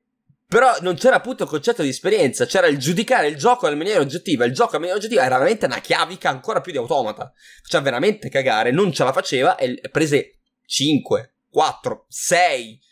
E se vai a vedere le recensioni di replica, probabilmente si aggirano dall'8 e mezzo che 8,5 è un, tito- è un votone per un gioco da, da, quel punto di vista tecnico. Poi con remake, per carità, hanno sistemato un po' di magagne. Però, se tu mi vieni a dire io non lo, non lo digerisco, devo abbozzare perché effettivamente c'è no, un no, problema. No, cioè, nel senso, se, se, se tu mi dici, oh, to, gioca sto gioco, eh, io appunto cioè, non sto a seguire tutta la, la, la, non la sottotrama, tutto diciamo il sottotesto che c'è dietro, no?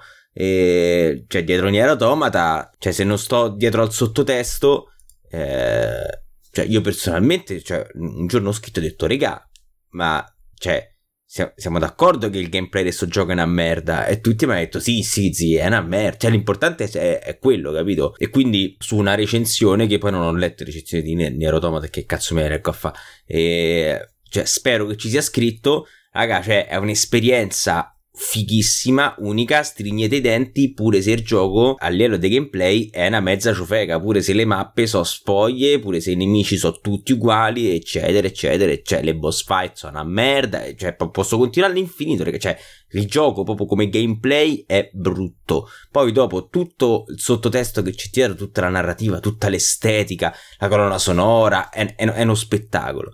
Però, cioè, come gioco, proprio ludicamente, fallisce, poi come esperienza è top. E per me una, un, un, bravo divulgatore o comunque un bravo giornalista, visto che sono loro che fanno divulgazione, deve essere in grado di dire questo, non deve, non deve dire ah, è figo, figo, figo di qua e di là. Cioè, per me gli 8.5 potenzialmente potrebbero essere pure eccessivi, magari. Magari forse non ho giocato a Replicant, però non mi ricordo quanto prese Nier Automata, però credo, credo, che prese tanto. Forse ha preso pure troppo.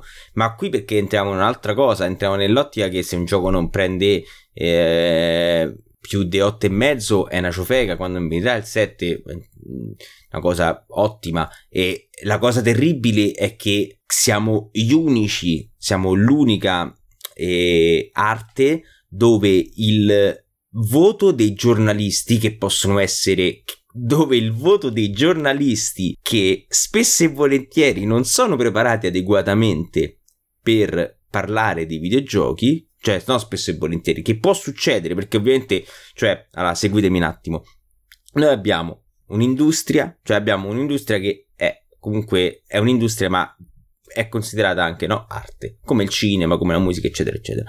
La, la gente che ne parla, i giornalisti, i critici, no, sono persone, sono eh, i critici di videogiochi sono le uniche che non hanno un riconoscimento, non hanno una qualifica vera e propria, ok?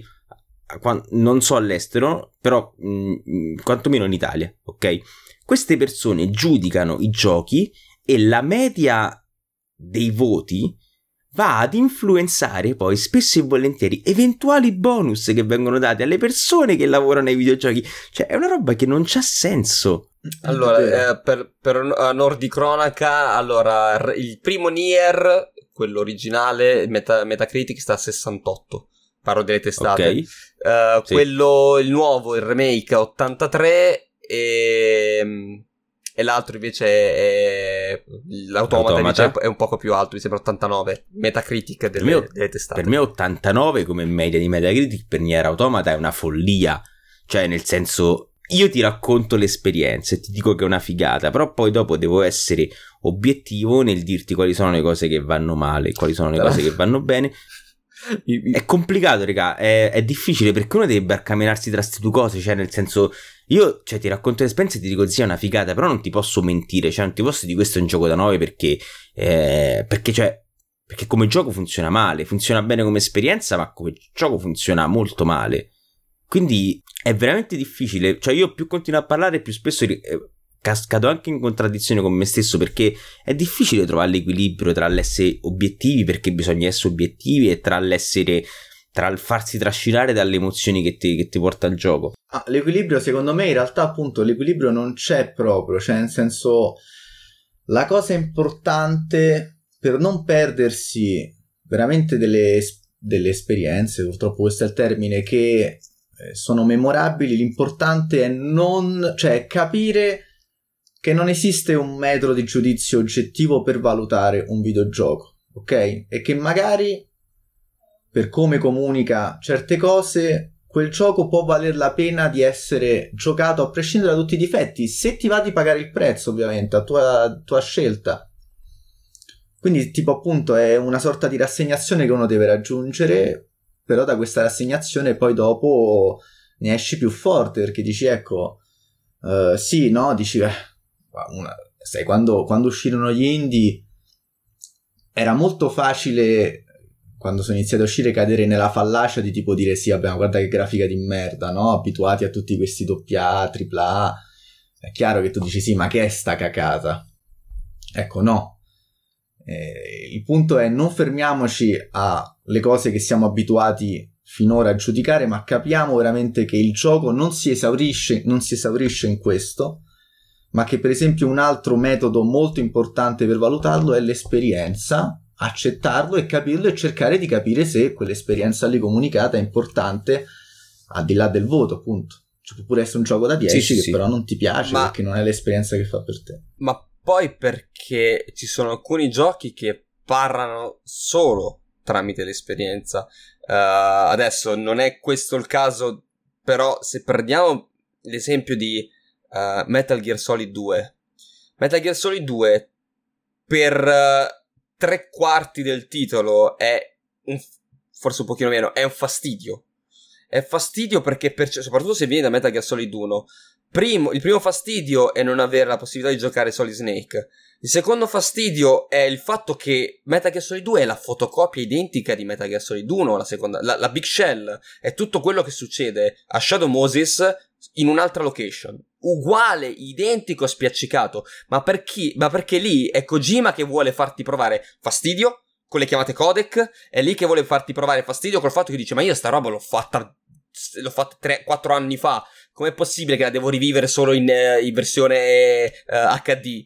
E, e, perché arrivi a un finale che ti deve trasmettere qualcosa sulla base di quello che ti ha fatto vivere lui, sul fastidio che ti ha fatto vivere. Poi lui è folle totale, lo sappiamo, però è, è lì il discorso, si basa sull'esperienza che il game design ti vuole trasmettere per farti arrivare a un qualcosa che decidono loro. Quindi delle volte l'esperienza è veramente fondamentale. L'esperienza non è qualcosa che puoi spiegare facilmente a parole. Cioè, dicendo, dicendo eh sì, la grafica è bella. Eh, sti cazzi. Il fatto, sai qual è? è che purtroppo esiste sta cazzo di votazione, cioè di, di sto cazzo di numero, no? Ok?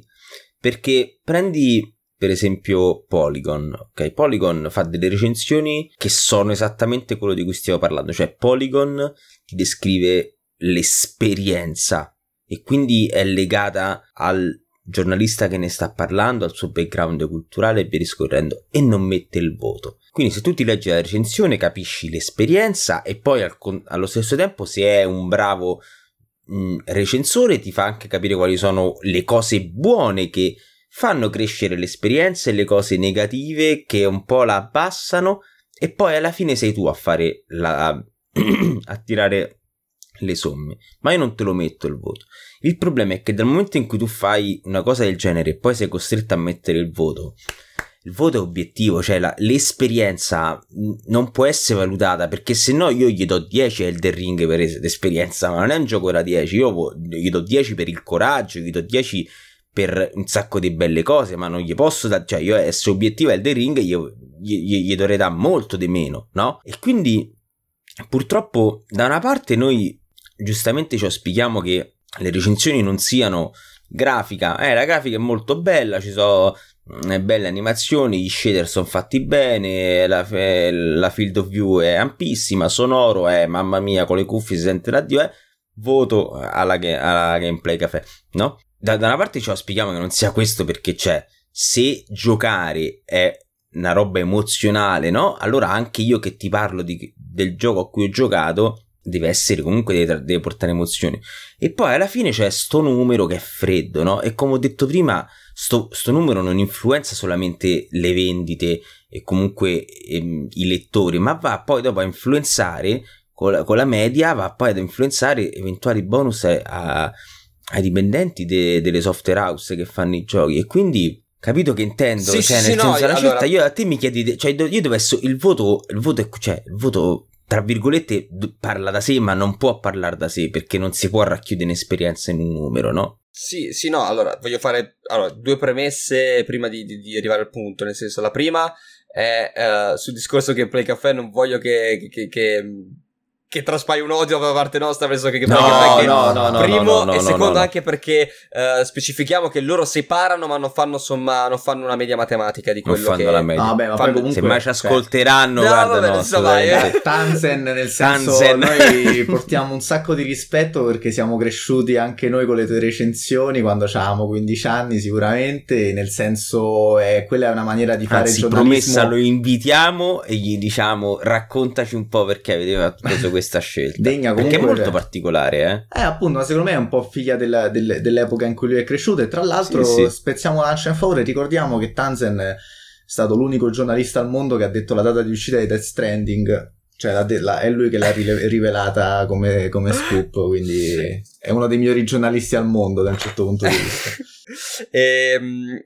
Eh, l'altra è che comunque sì, i, i, studi di sviluppo guardano i voti perché è comunque un metodo di riferimento, però Uh, c'è, c'è, questa no, concezione. No, ma guarda i voti, certo. Sì, sì, no, dico, c'è questa concezione del, del, del purtroppo che uh, questo è più del pubblico del fatto che uh, eh, se sotto l'otto fa cagare c'erano io ho parlato con i ragazzi di, di Vader Studios uh, quelli che, che, hanno fatto um, Damer 1998, 1999 e quando li ho intervistati e abbiamo parlato dei voti che ha preso, hanno preso i titoli, ho detto no, ma noi il 7,5 che ci siamo presi, loro ne sono preso 7,5 con l'uscita, e detto noi eravamo contentissimi. Cioè noi quando abbiamo preso 7,5 alla presa, cioè noi eravamo, stavamo già stappando lo spumante al 7,5, quindi è tutta una, una, una mentalità uh, di, di, noi giocatori, cioè di noi, cioè ci mettiamo anche noi per carità, di, di pensare, eh 7,5 è una ciofeca. Ehm... E no, più che altro volevo dire sul discorso dei, dei, dei, del voto sono assolutamente d'accordo che uh, tolto andrebbe meglio, uh, sono d'accordo che è freddo. No, tolto non si può togliere. No, però no, comunque sai, secondo si, no, me... si può togliere. Non lo puoi togliere perché i PR lo vogliono. Detta come va esatto. detta. Uh, però si può togliere, nel senso che lo, se lo fa Polygon lo posso fare chiunque. Sì, il, sì. Il, il discorso... Però non lo, potrà, cioè non lo potrà mai togliere. No, cioè, no, non lo, fa, non lo faranno mai, su questo sono d'accordo. Esatto.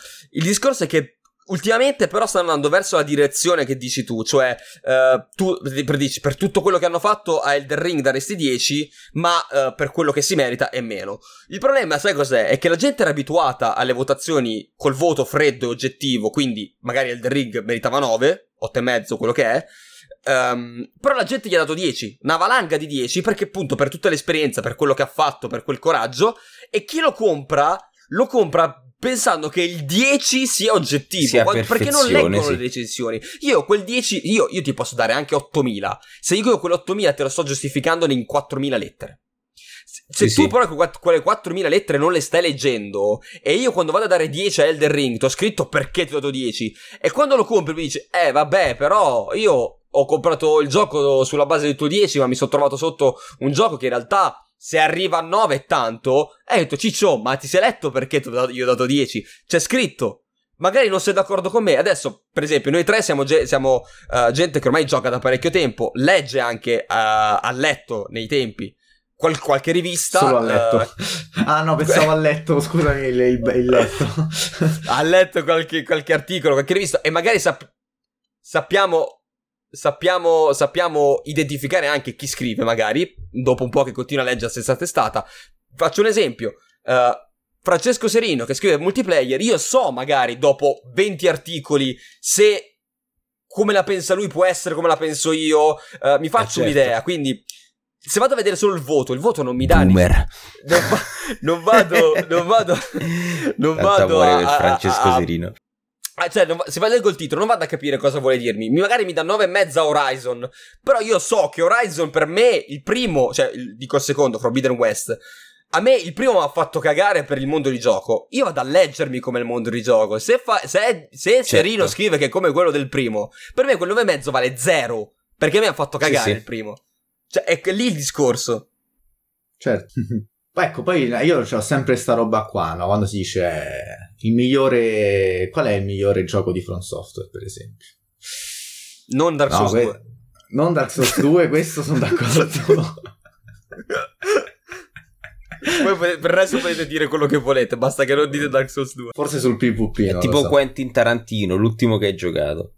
che di Tarantino si dice sempre l'ultimo, l'ultimo che hai visto, perché sono tutti belli. Però ecco, per esempio, cioè, io sento sempre di dover difendere Bloodborne perché dico guardate ragazzi che magari Bloodborne puoi dire quello che ti pare di, di, grafica, di tutto, il frame rate, però effettivamente se tu pensi che quel gioco è nato con l'idea di, dar, di voler trasmettere un'esperienza di un ambiente Lovecraftiano, quello lo fa eh certo, perfettamente. No, no, ma cioè, piglia il patito di Lovecraft. Eh, cioè, a mani basse, anche esatto. perché... Quindi può, è migliore se sei un patito titolo. di Lovecraft.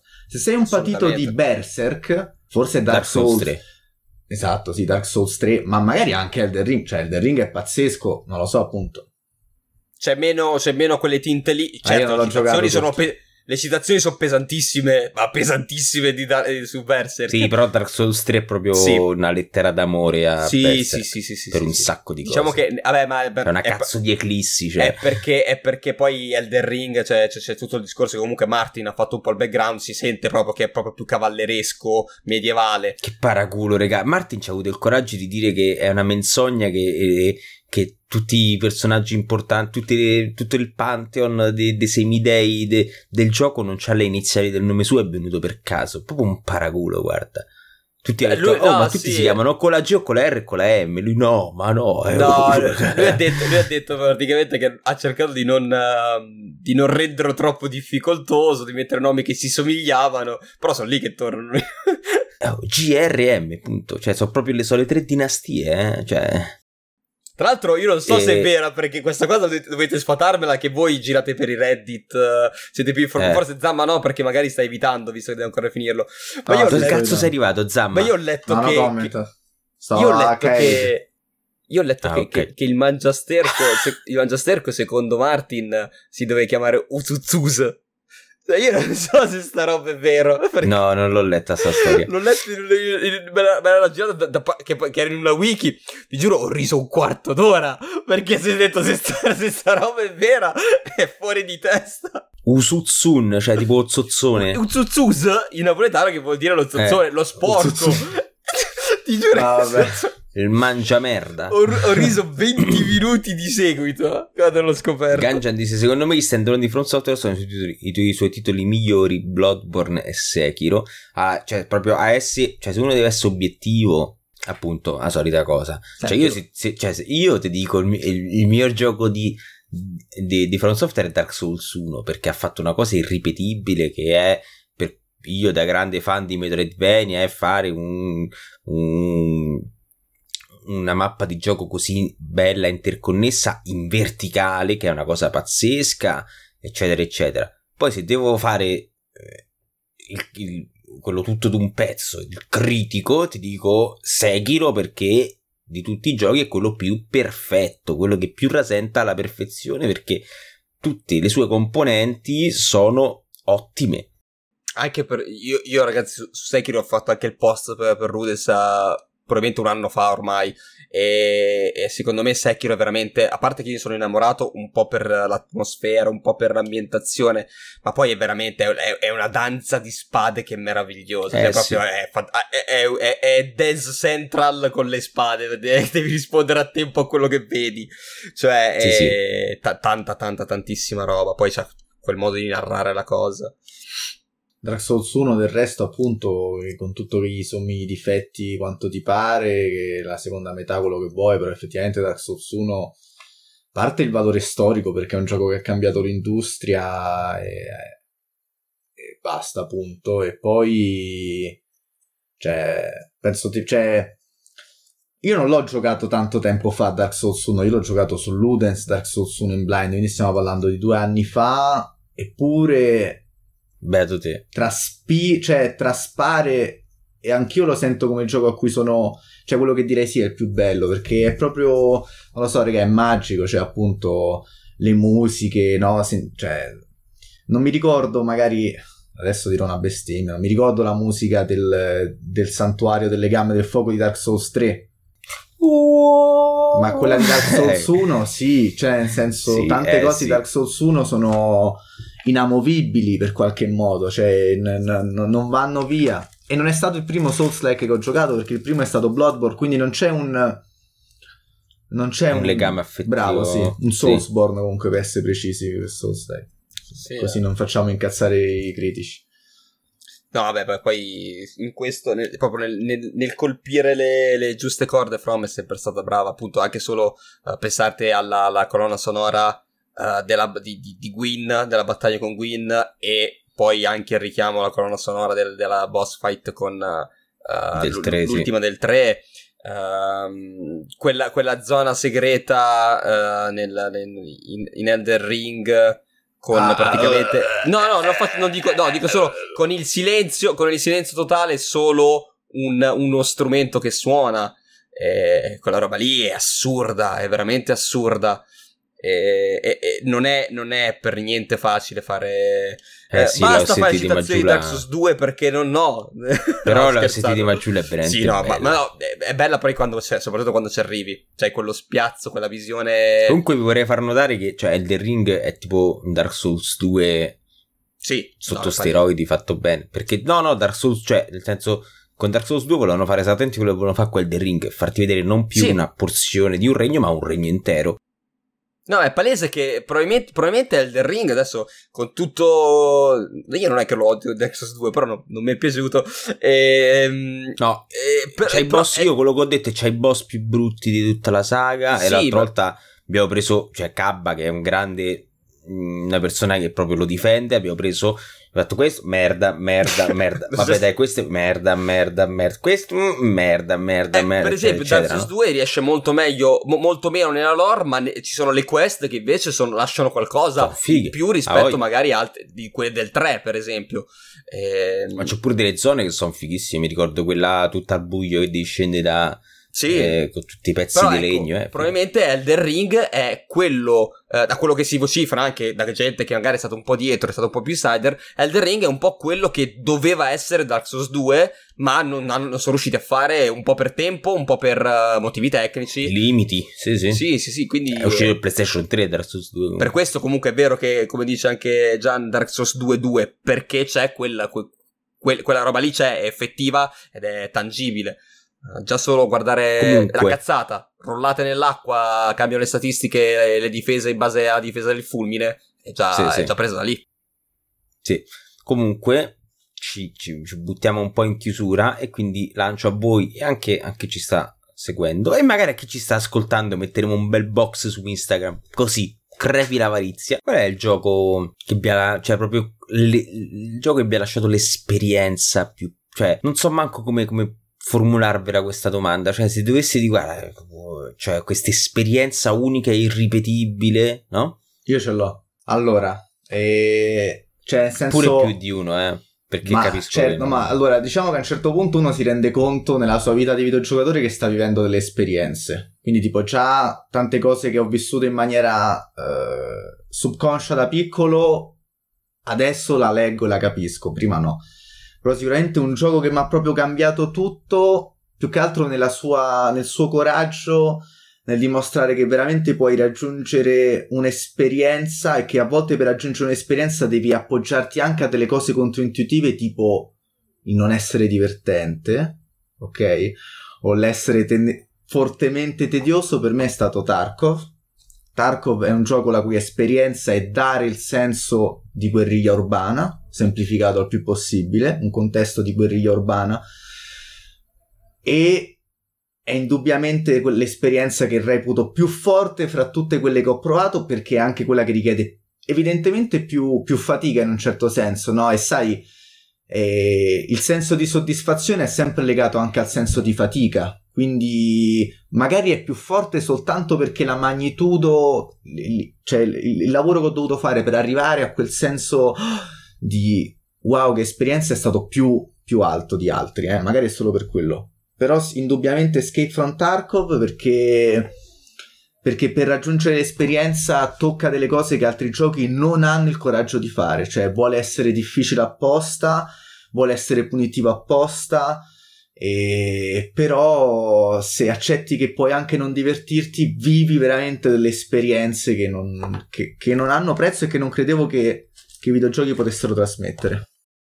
E vado io? Vai. E per quanto mi riguarda... Dirà una wibbata. Sì, assolutamente sì, no, assolutamente sì. Una giappominchiata. E... Mamma mia. no, vabbè, io... Vabbè, il discorso è che se parliamo di, di esperienza unica, singola, perché se vogliamo parlare di cioè, secondo me Metal Gear Solid 4 funziona perché c'è Metal Gear Solid 1, 2, 3, per esempio. Quindi fai fatica a dire è l'esperienza del titolo, è l'esperienza della saga. Se vogliamo parlare del, del titolo, uh, due mi hanno colpito. Cioè, ne ho giocati tanti che mi hanno colpito, ma due mi hanno lasciato uh, perplesso. E se andiamo in ordine di come li ho giocati, Nier Automata, uh, per quel finale uh, il finale ovviamente di tutte le run, uh, dove, dove, praticamente mette anche di fronte a una scelta. Sarà stato un po' il periodo, sarà stato un po' il... Uh, era anche in pieno lockdown, sarà stato una serie di cose ma mi ha lasciato veramente il vuoto siderale, tant'è che...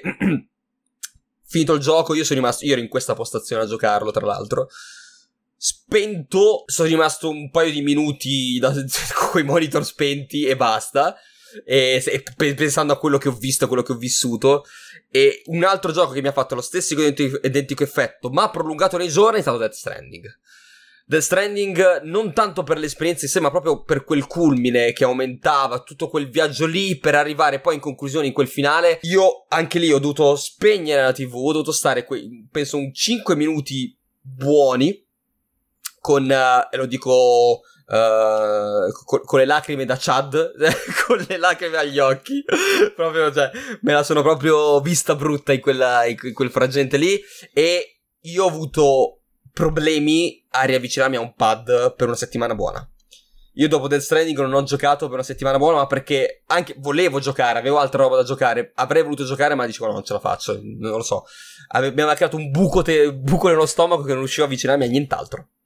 Io sono tornato vaffanculo ai paleoli che ho fatto tutta una cosa di zipline. No, io ho toccato stronzi. Non ho toccato più nulla. E allora, io, vabbè, il primo 1, 2, 3 Outer Wilds, ovviamente, ma perché ecco, pensavo Apex. Cioè, per me pensavi Apex. Vabbè, Outer Wilds semplicemente perché cioè quello vuole fare, cioè ti vuole, vuole, far vedere, far sentire piccolo in mezzo alla grandezza dell'universo, ti vuole far sentire un, un esploratore, un archeologo dello spazio che ricostruisce pezzi di una civiltà andata perduta e ci riesce perfettamente e, e fa anche tutto che più. E fa anche di più vabbè cioè vabbè, non, no. non, non, non, non, so più, non so più quali parole spendere eh, cioè, guarda ne voglio spendere io due perché veramente è stato bellissimo pure per me tipo cioè Outer Wilds è un gioco che quando termini ne esci con una concezione, se, se, lo sai recepire, forse con una concezione diversa proprio della vita in generale. Sì, sì. Come leggere un libro di vero, filosofia stavo, importante. Cioè... Non ci stavo pensando, non ci stavo pensando, Zamma. E tu ci hai avuto quel momento super emotional in live. Sì, sì, sì, sì. sì. Sei crollato, sì, sei crollato, è vero. Vedi, siamo Vabbè, crollati tutti. Io... Però tu hai avuto la sfortuna di essere davanti a una telecamera. Vabbè, fortuna, dai, è stato un bel momento riconciliante. Purtroppo Other Wilds a me me, me, me l'hanno un po' rovinato le lane pescatrici. Porca puttana. puttana. Porca puttana quelle rane pescatrici di merda. Vero. Io infatti adesso quando lo apro YouTube autogo fast io, io, ho dovuto io ti giuro ho dovuto guardare su YouTube come passare per Rovo Scuro perché è impossibile che non ce la facevo. Ero l'unico coglione che non riusciva ad andare oltre. e la cosa bella, Zamma, è che tu c'hai ancora il DLC da giocarti. Io cioè anch'io non l'ho giocato, pagherei, pagherei oro adesso di rigiocarmelo. Cioè. e poi, eh, io, ecco, veramente, io, se ci fosse una cosa proprio senza prezzo, per me è farmi cancellare quel pezzettino di memoria dal cervello, raga, perché al contrario di altri giochi, la, la cosa brutta è che adesso, il prossimo titolo che, che vi cito si può rigiocare perché è più complesso. Cioè, The Wilds non lo puoi rigiocare, non, cioè, no, proprio lo, puoi solo, tipo, non lo so, cancellare cancellare il salvataggio e dire ok, mo faccio il 100% di tutte le informazioni, punto, però non, non sarà la stessa cosa. È vero.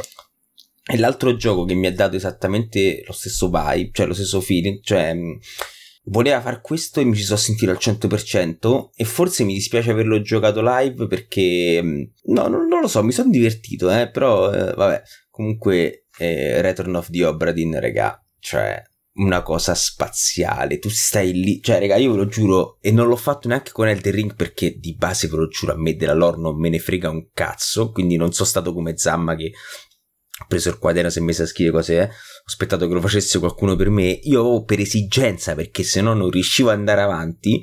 Io mi ricordo che mentre giocavo a Obradin avevo 4-5 fogli con scritte tutte le cose, con tutto, tutta una simbologia che mi ero creato per capire, quindi scrivevo eh, tipo mi ricordo C7 voleva dire capitolo 7 del libro, P5 voleva dire il quinto, perché tu stai lì e c'hai tutti questi strumenti e devi la cosa semplicissima, devi dare ad ogni nome un volto, un, mo- un motivo per il quale è morto e un eventuale colpevole. Tu hai tutti sti nomi e cioè mi sono sentito davvero proprio quella, cioè mi sono sentito quel, quel, quella persona faceva quel lavoro, cioè stavo lì e scrivevo, no, forse qui facevo connessioni, mettevo punti interrogativi e mm, cioè non, è stata veramente una figata. Ecco, Monica lei, dice degli oldi, degli oldi Metal Gear Solid 3 Ecco, Metal Gear Solid 3, che io non, non ho forse la laurea per parlarne purtroppo, però Ecco, forse Kojima è uno dei pochi game designer che tra l'altro ho preso per il culo per questa cosa, e dicevano, dicevano pazzo, aveva ragione. forse l'esperienza che Metal Gear Solid 3 e Metal Gear Solid in generale vuole proporre è Tactical Espionage Action, questo sottotitolo che uh-huh. accompagna. E io ho sentito sempre parlare che Metal Gear Solid 3 più di tutti è Tactical Espionage Action e quindi forse ecco non è un caso che tu lo citi non soltanto probabilmente per il valore emotivo della trama che so essere incredibile e memorabile ma forse proprio perché riesce più di tutti a trasmettere quell'esperienza da spia, sì, da sì, tattica sì. Cioè, proprio, quello è, è Bond movie, cioè 100%. Dei, dei vecchi è il gameplay migliore. Poi il gameplay sì. migliore della saga c'era il 5, il gameplay. Uh, però, sì. però sì, eh, se togliamo... Ah, Metal Gear Solid 3 ha fatto delle cose che ancora ad oggi proprio non vengono, non, manco ci hanno, sono, sono azzardati a rifarlo. Comunque petizione per far giocare Metal Gear Solid 3 a Zamma Live su eh, Sì, no, allora, si può fare. E tra l'altro, e tra, scusami, tra no, l'altro, poi dopo mai giocato. Stranding, scusami. No.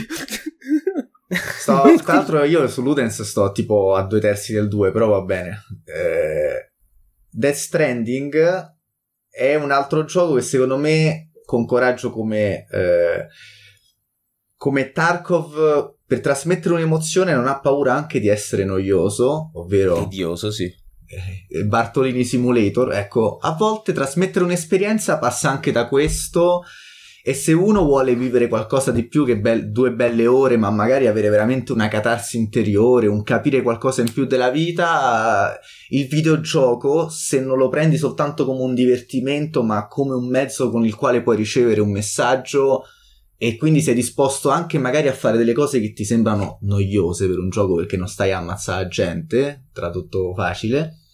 Ecco, The Stranding è un altro ottimo esempio di come questa cosa qui sia possibile. Porca puttana, sì. The Stranding ti penalizza se uccidi le persone veramente. Eh, appunto. Porco Giuda, scoppiano i, eh, scoppiano i crateri. Io tra l'altro non ho mai eh... ucciso nessuno solo per ansia, perché non sapevo proprio che poteva succedere, game esatto, over. Esatto. Cioè... ma... no, ma guarda, ma guarda che le cose... Adesso io, guarda che quella cosa lì io me la so fatta con Elder Ring. Io non mi so fatto manco un balsamo per tutto il gioco, perché dicevo, perché non capivo la meccanica del balsamo. Dicevo, com'è? Tu lo crei, poi lo usi, l'hai finito, ci hai perso i materiali. e io non ho mai creato un balsamo per l'ansia di perdere i materiali. Cioè, io ne sette runi che ne ho 25 nell'inventario. Sì, pure io le sette runi che non le riesco a usare, non so che... ho paura, ho paurissima di usarle. È vero, è vero, è assurda sta pieno. cosa. È assurda. C'era Game Maker guarda che la devi usare, okay. eh, guarda che invece sì, sì. ti serve. O Game Maker Toolkit o Razbuten avevano fatto un video in cui parlavano proprio del problema degli, degli inventari di oggetti in gioco che di trovare un modo, cioè la, i, i, designer faticano a trovare un modo per far usare gli oggetti alle persone perché la gente se li conserva costantemente. Succede in tutti i giochi, in tutti i giochi. Ma perché veniamo dai survival horror dove porca puttana i Resident Ma non è vero, no, Resident, no, perché proprio... Resident Evil, se tu giochi prima Resident Evil, se tu sparavi un proiettile in più cambiava totalmente la situazione perché tu quel proiettile sì, no, cioè... faceva la differenza che magari lo colpiva la gamba e andavi oltre non è che lo ammazzavi sì sì e invece se eri senza proiettile e nel primo... Ma io non ho mai giocato a Resident Evil, però comunque ho avuto problemi con tutti i giochi, cioè Fallout, adesso non ho mai usato un cazzo. Ma può essere pure influente il fatto che siamo italiani, io penso che siamo uno dei popoli al mondo che ha più risparmi in assoluto, che se tiene tutte le proprietà, le cose, cioè no, siamo un popolo ricco, genovese che gioca immobili. mi dissocio. Non spende le rune. no. siamo, siamo, è, che, è che le rune o ce le hai o le perdi. Ma se no, se, se fosse tu potessi mettere nei dentro depositi, una cassa, se depositi nei, depositi, nei depositi di giocatori italiani troveresti come piene di rune. Come Hollow Knight. Che cioè, il 50% poi... del PIL in rune ammassate non nella, no, nella tavola rotonda perché le banche se le fregano. Perché se no lo tieni nella tua Sotto al materasso della, della camera tua. Sotto materasso di FIA, così è sicuro. Eh sì. Comunque, poi dicono Bioshock nel momento in cui viene spiegato il video kindly. Ho dovuto stoppare di giocare per qualche minuto e contemplare la meraviglia narrativa unita al gameplay. Qual è il momento Would Sono... kindly? Scusatemi. È proprio. Vabbè, raga, ormai Bioshock, cioè, è free. Eh, sì, è spoiler, sì, spoiler, spoiler free, è scaduto. Basta. Okay. e, e quando. Quando Budio Candli era la parola chiave che, che usavano mm, che usavano sia e ma ricordo dove si chiamava Adam vabbè non mi ricordo no Andrew Andrew Andrew Ryan sia l'altro il, il tipo che ti fa, ti fa strada in tutto il gioco per obbligarti a fare le cose Cioè tu avevi, eri tipo stato, cioè avevano tipo fatto un'operazione al cervello, non mi ricordo bene com'era, però quando dicevano would you kindly era tipo il trigger per fare le cose perché sei obbligato. Sì, sì, sì. Infatti, okay. e, alla, e quando, quando, ti confronti con Andrew Ryan, mi sembra che te lo, te lo, te lo fa capire, no? E mm, infatti è figo perché cioè, il gioco parla tutto il tempo di, di, libero arbitrio dell'uomo, quando in verità tu sei l'unica persona in, tutto, in tutta Rapture che non ha libero arbitrio perché quello che sta facendo, pensi che lo stai facendo te, ma in verità lo stai facendo eh, perché sei obbligato o perché il gioco comunque comunque poi Gian ti mando un link proprio perché dicevo sta cosa che eh, c'è stato ci sono stati dei designer che hanno un designer che ha criticato che ha detto Bioshock è un gioco bellissimo lo amo uno dei miei giochi preferiti però for- soffre di una forte dissonanza narrativa che io non sono d'accordo però te lo mando così gli dai un occhio. Ma comunque eh, anche Infinite per quanto la gente l'abbia criticato, a me il, il Booker the Wit uh, con il colpo finale eh, mi, mi, bello, mi, a me piace un sacco. Mi ha lasciato proprio secco davanti al monitor, ma che cazzo mi stai dicendo? Cioè io sono rimasto parecchio male su quel finale lì. Solo, cioè, Bioshock Infinite il problema è che, cioè, se vedere il gioco che voleva essere, doveva essere un Bioshock 3, cioè nel senso un, un immersive sim fatto bene con, un, con, una mappa aperta che potevi esplorare con vari approcci. Poi è diventato un, uh, uno shooter uh, su, su, binari con mappe che si estendono, che a volte si allargano un pochino. Sì, a sezioni. Ben quasi. lontano, insomma, da sì, delle sezioni un po' aperte, però ben lontano da essere comunque quello che voleva essere. E un po' dispiace, però, cioè, a me cioè, Bioshock Infinite per me c'ha un'estetica della Madonna, cioè proprio un'architettura pazzesca. Io ho fatto tutta la tesina di quinto liceo su Bioshock Infinite, eh, quindi cioè, no, è uno dei miei giochi preferiti, lo dico col cuore, col cuore spezzato da quando poi mi sono ricordato quello che doveva essere. Allora, eh, signori, io... Oh, sì, no, io voglio a questo punto mi avete fatto salire Magone, sapete qua a Ludens noi siamo veramente molto appassionati di videogiochi, ecco, è veramente emozionante ricordarsi poi quanto il videogioco non si traduce in un uh, semplicemente nei, nei deathmatch dei, dei competitivi online, ma veramente è un medium potente che va preso sul serio se si vuole cogliere perfettamente tutto il suo potenziale. Speriamo che magari dopo aver ascoltato questa, questa oretta e mezza di chiacchiere, ecco, qualcuno possa in qualche modo vedere anche qualche fattore in più, ecco, pensare anche all'esperienza, chiedersi che esperienza sto vivendo in questo momento. Magari, non so, giocherete anche con più piacere. A me basta che una persona in più gioca Outer Wilds e sto contento. diffondete il verbo. Non, vabbè, io, io, e Zamma alla fine abbiamo giocato per colpa tua e di Tommaso, quindi a qualcosa è servito. Eh. Dice a forza di martellarvi i coglioni, guarda. Io comunque, ecco, vabbè, Magari finiamo il talk e poi dopo parliamo di queste cose, così facciamo anche venire voglia a chi segue soltanto il podcast di venire in live. Però sì. E... Ok, allora buona serata a tutti ragazzi. Eh, ci vediamo al prossimo episodio. Niente, stay Ludens. Grazie mille, ciao. Dai, da, dai, un po' di riferimenti quando chiudi un podcast. Ah, sì, allora ragazzi, siamo presenti. Siamo presenti su N piattaforme, ci potete trovare su Instagram, ah. su Twitch, come dove facciamo una live a settimana che è proprio il talk, questo qui, che, che travalica anche i confini del podcast che sentite, ma va anche un po' più sul, sul caciarone, in senso buono. E, ehm, siamo su Medium dove scriviamo articoli, su Instagram dove scriviamo post, e su TikTok dove eh, facciamo dei cazzoni.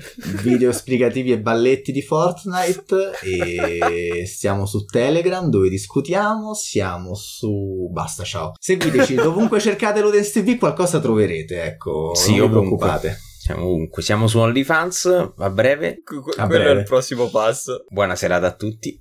Ciao ciao.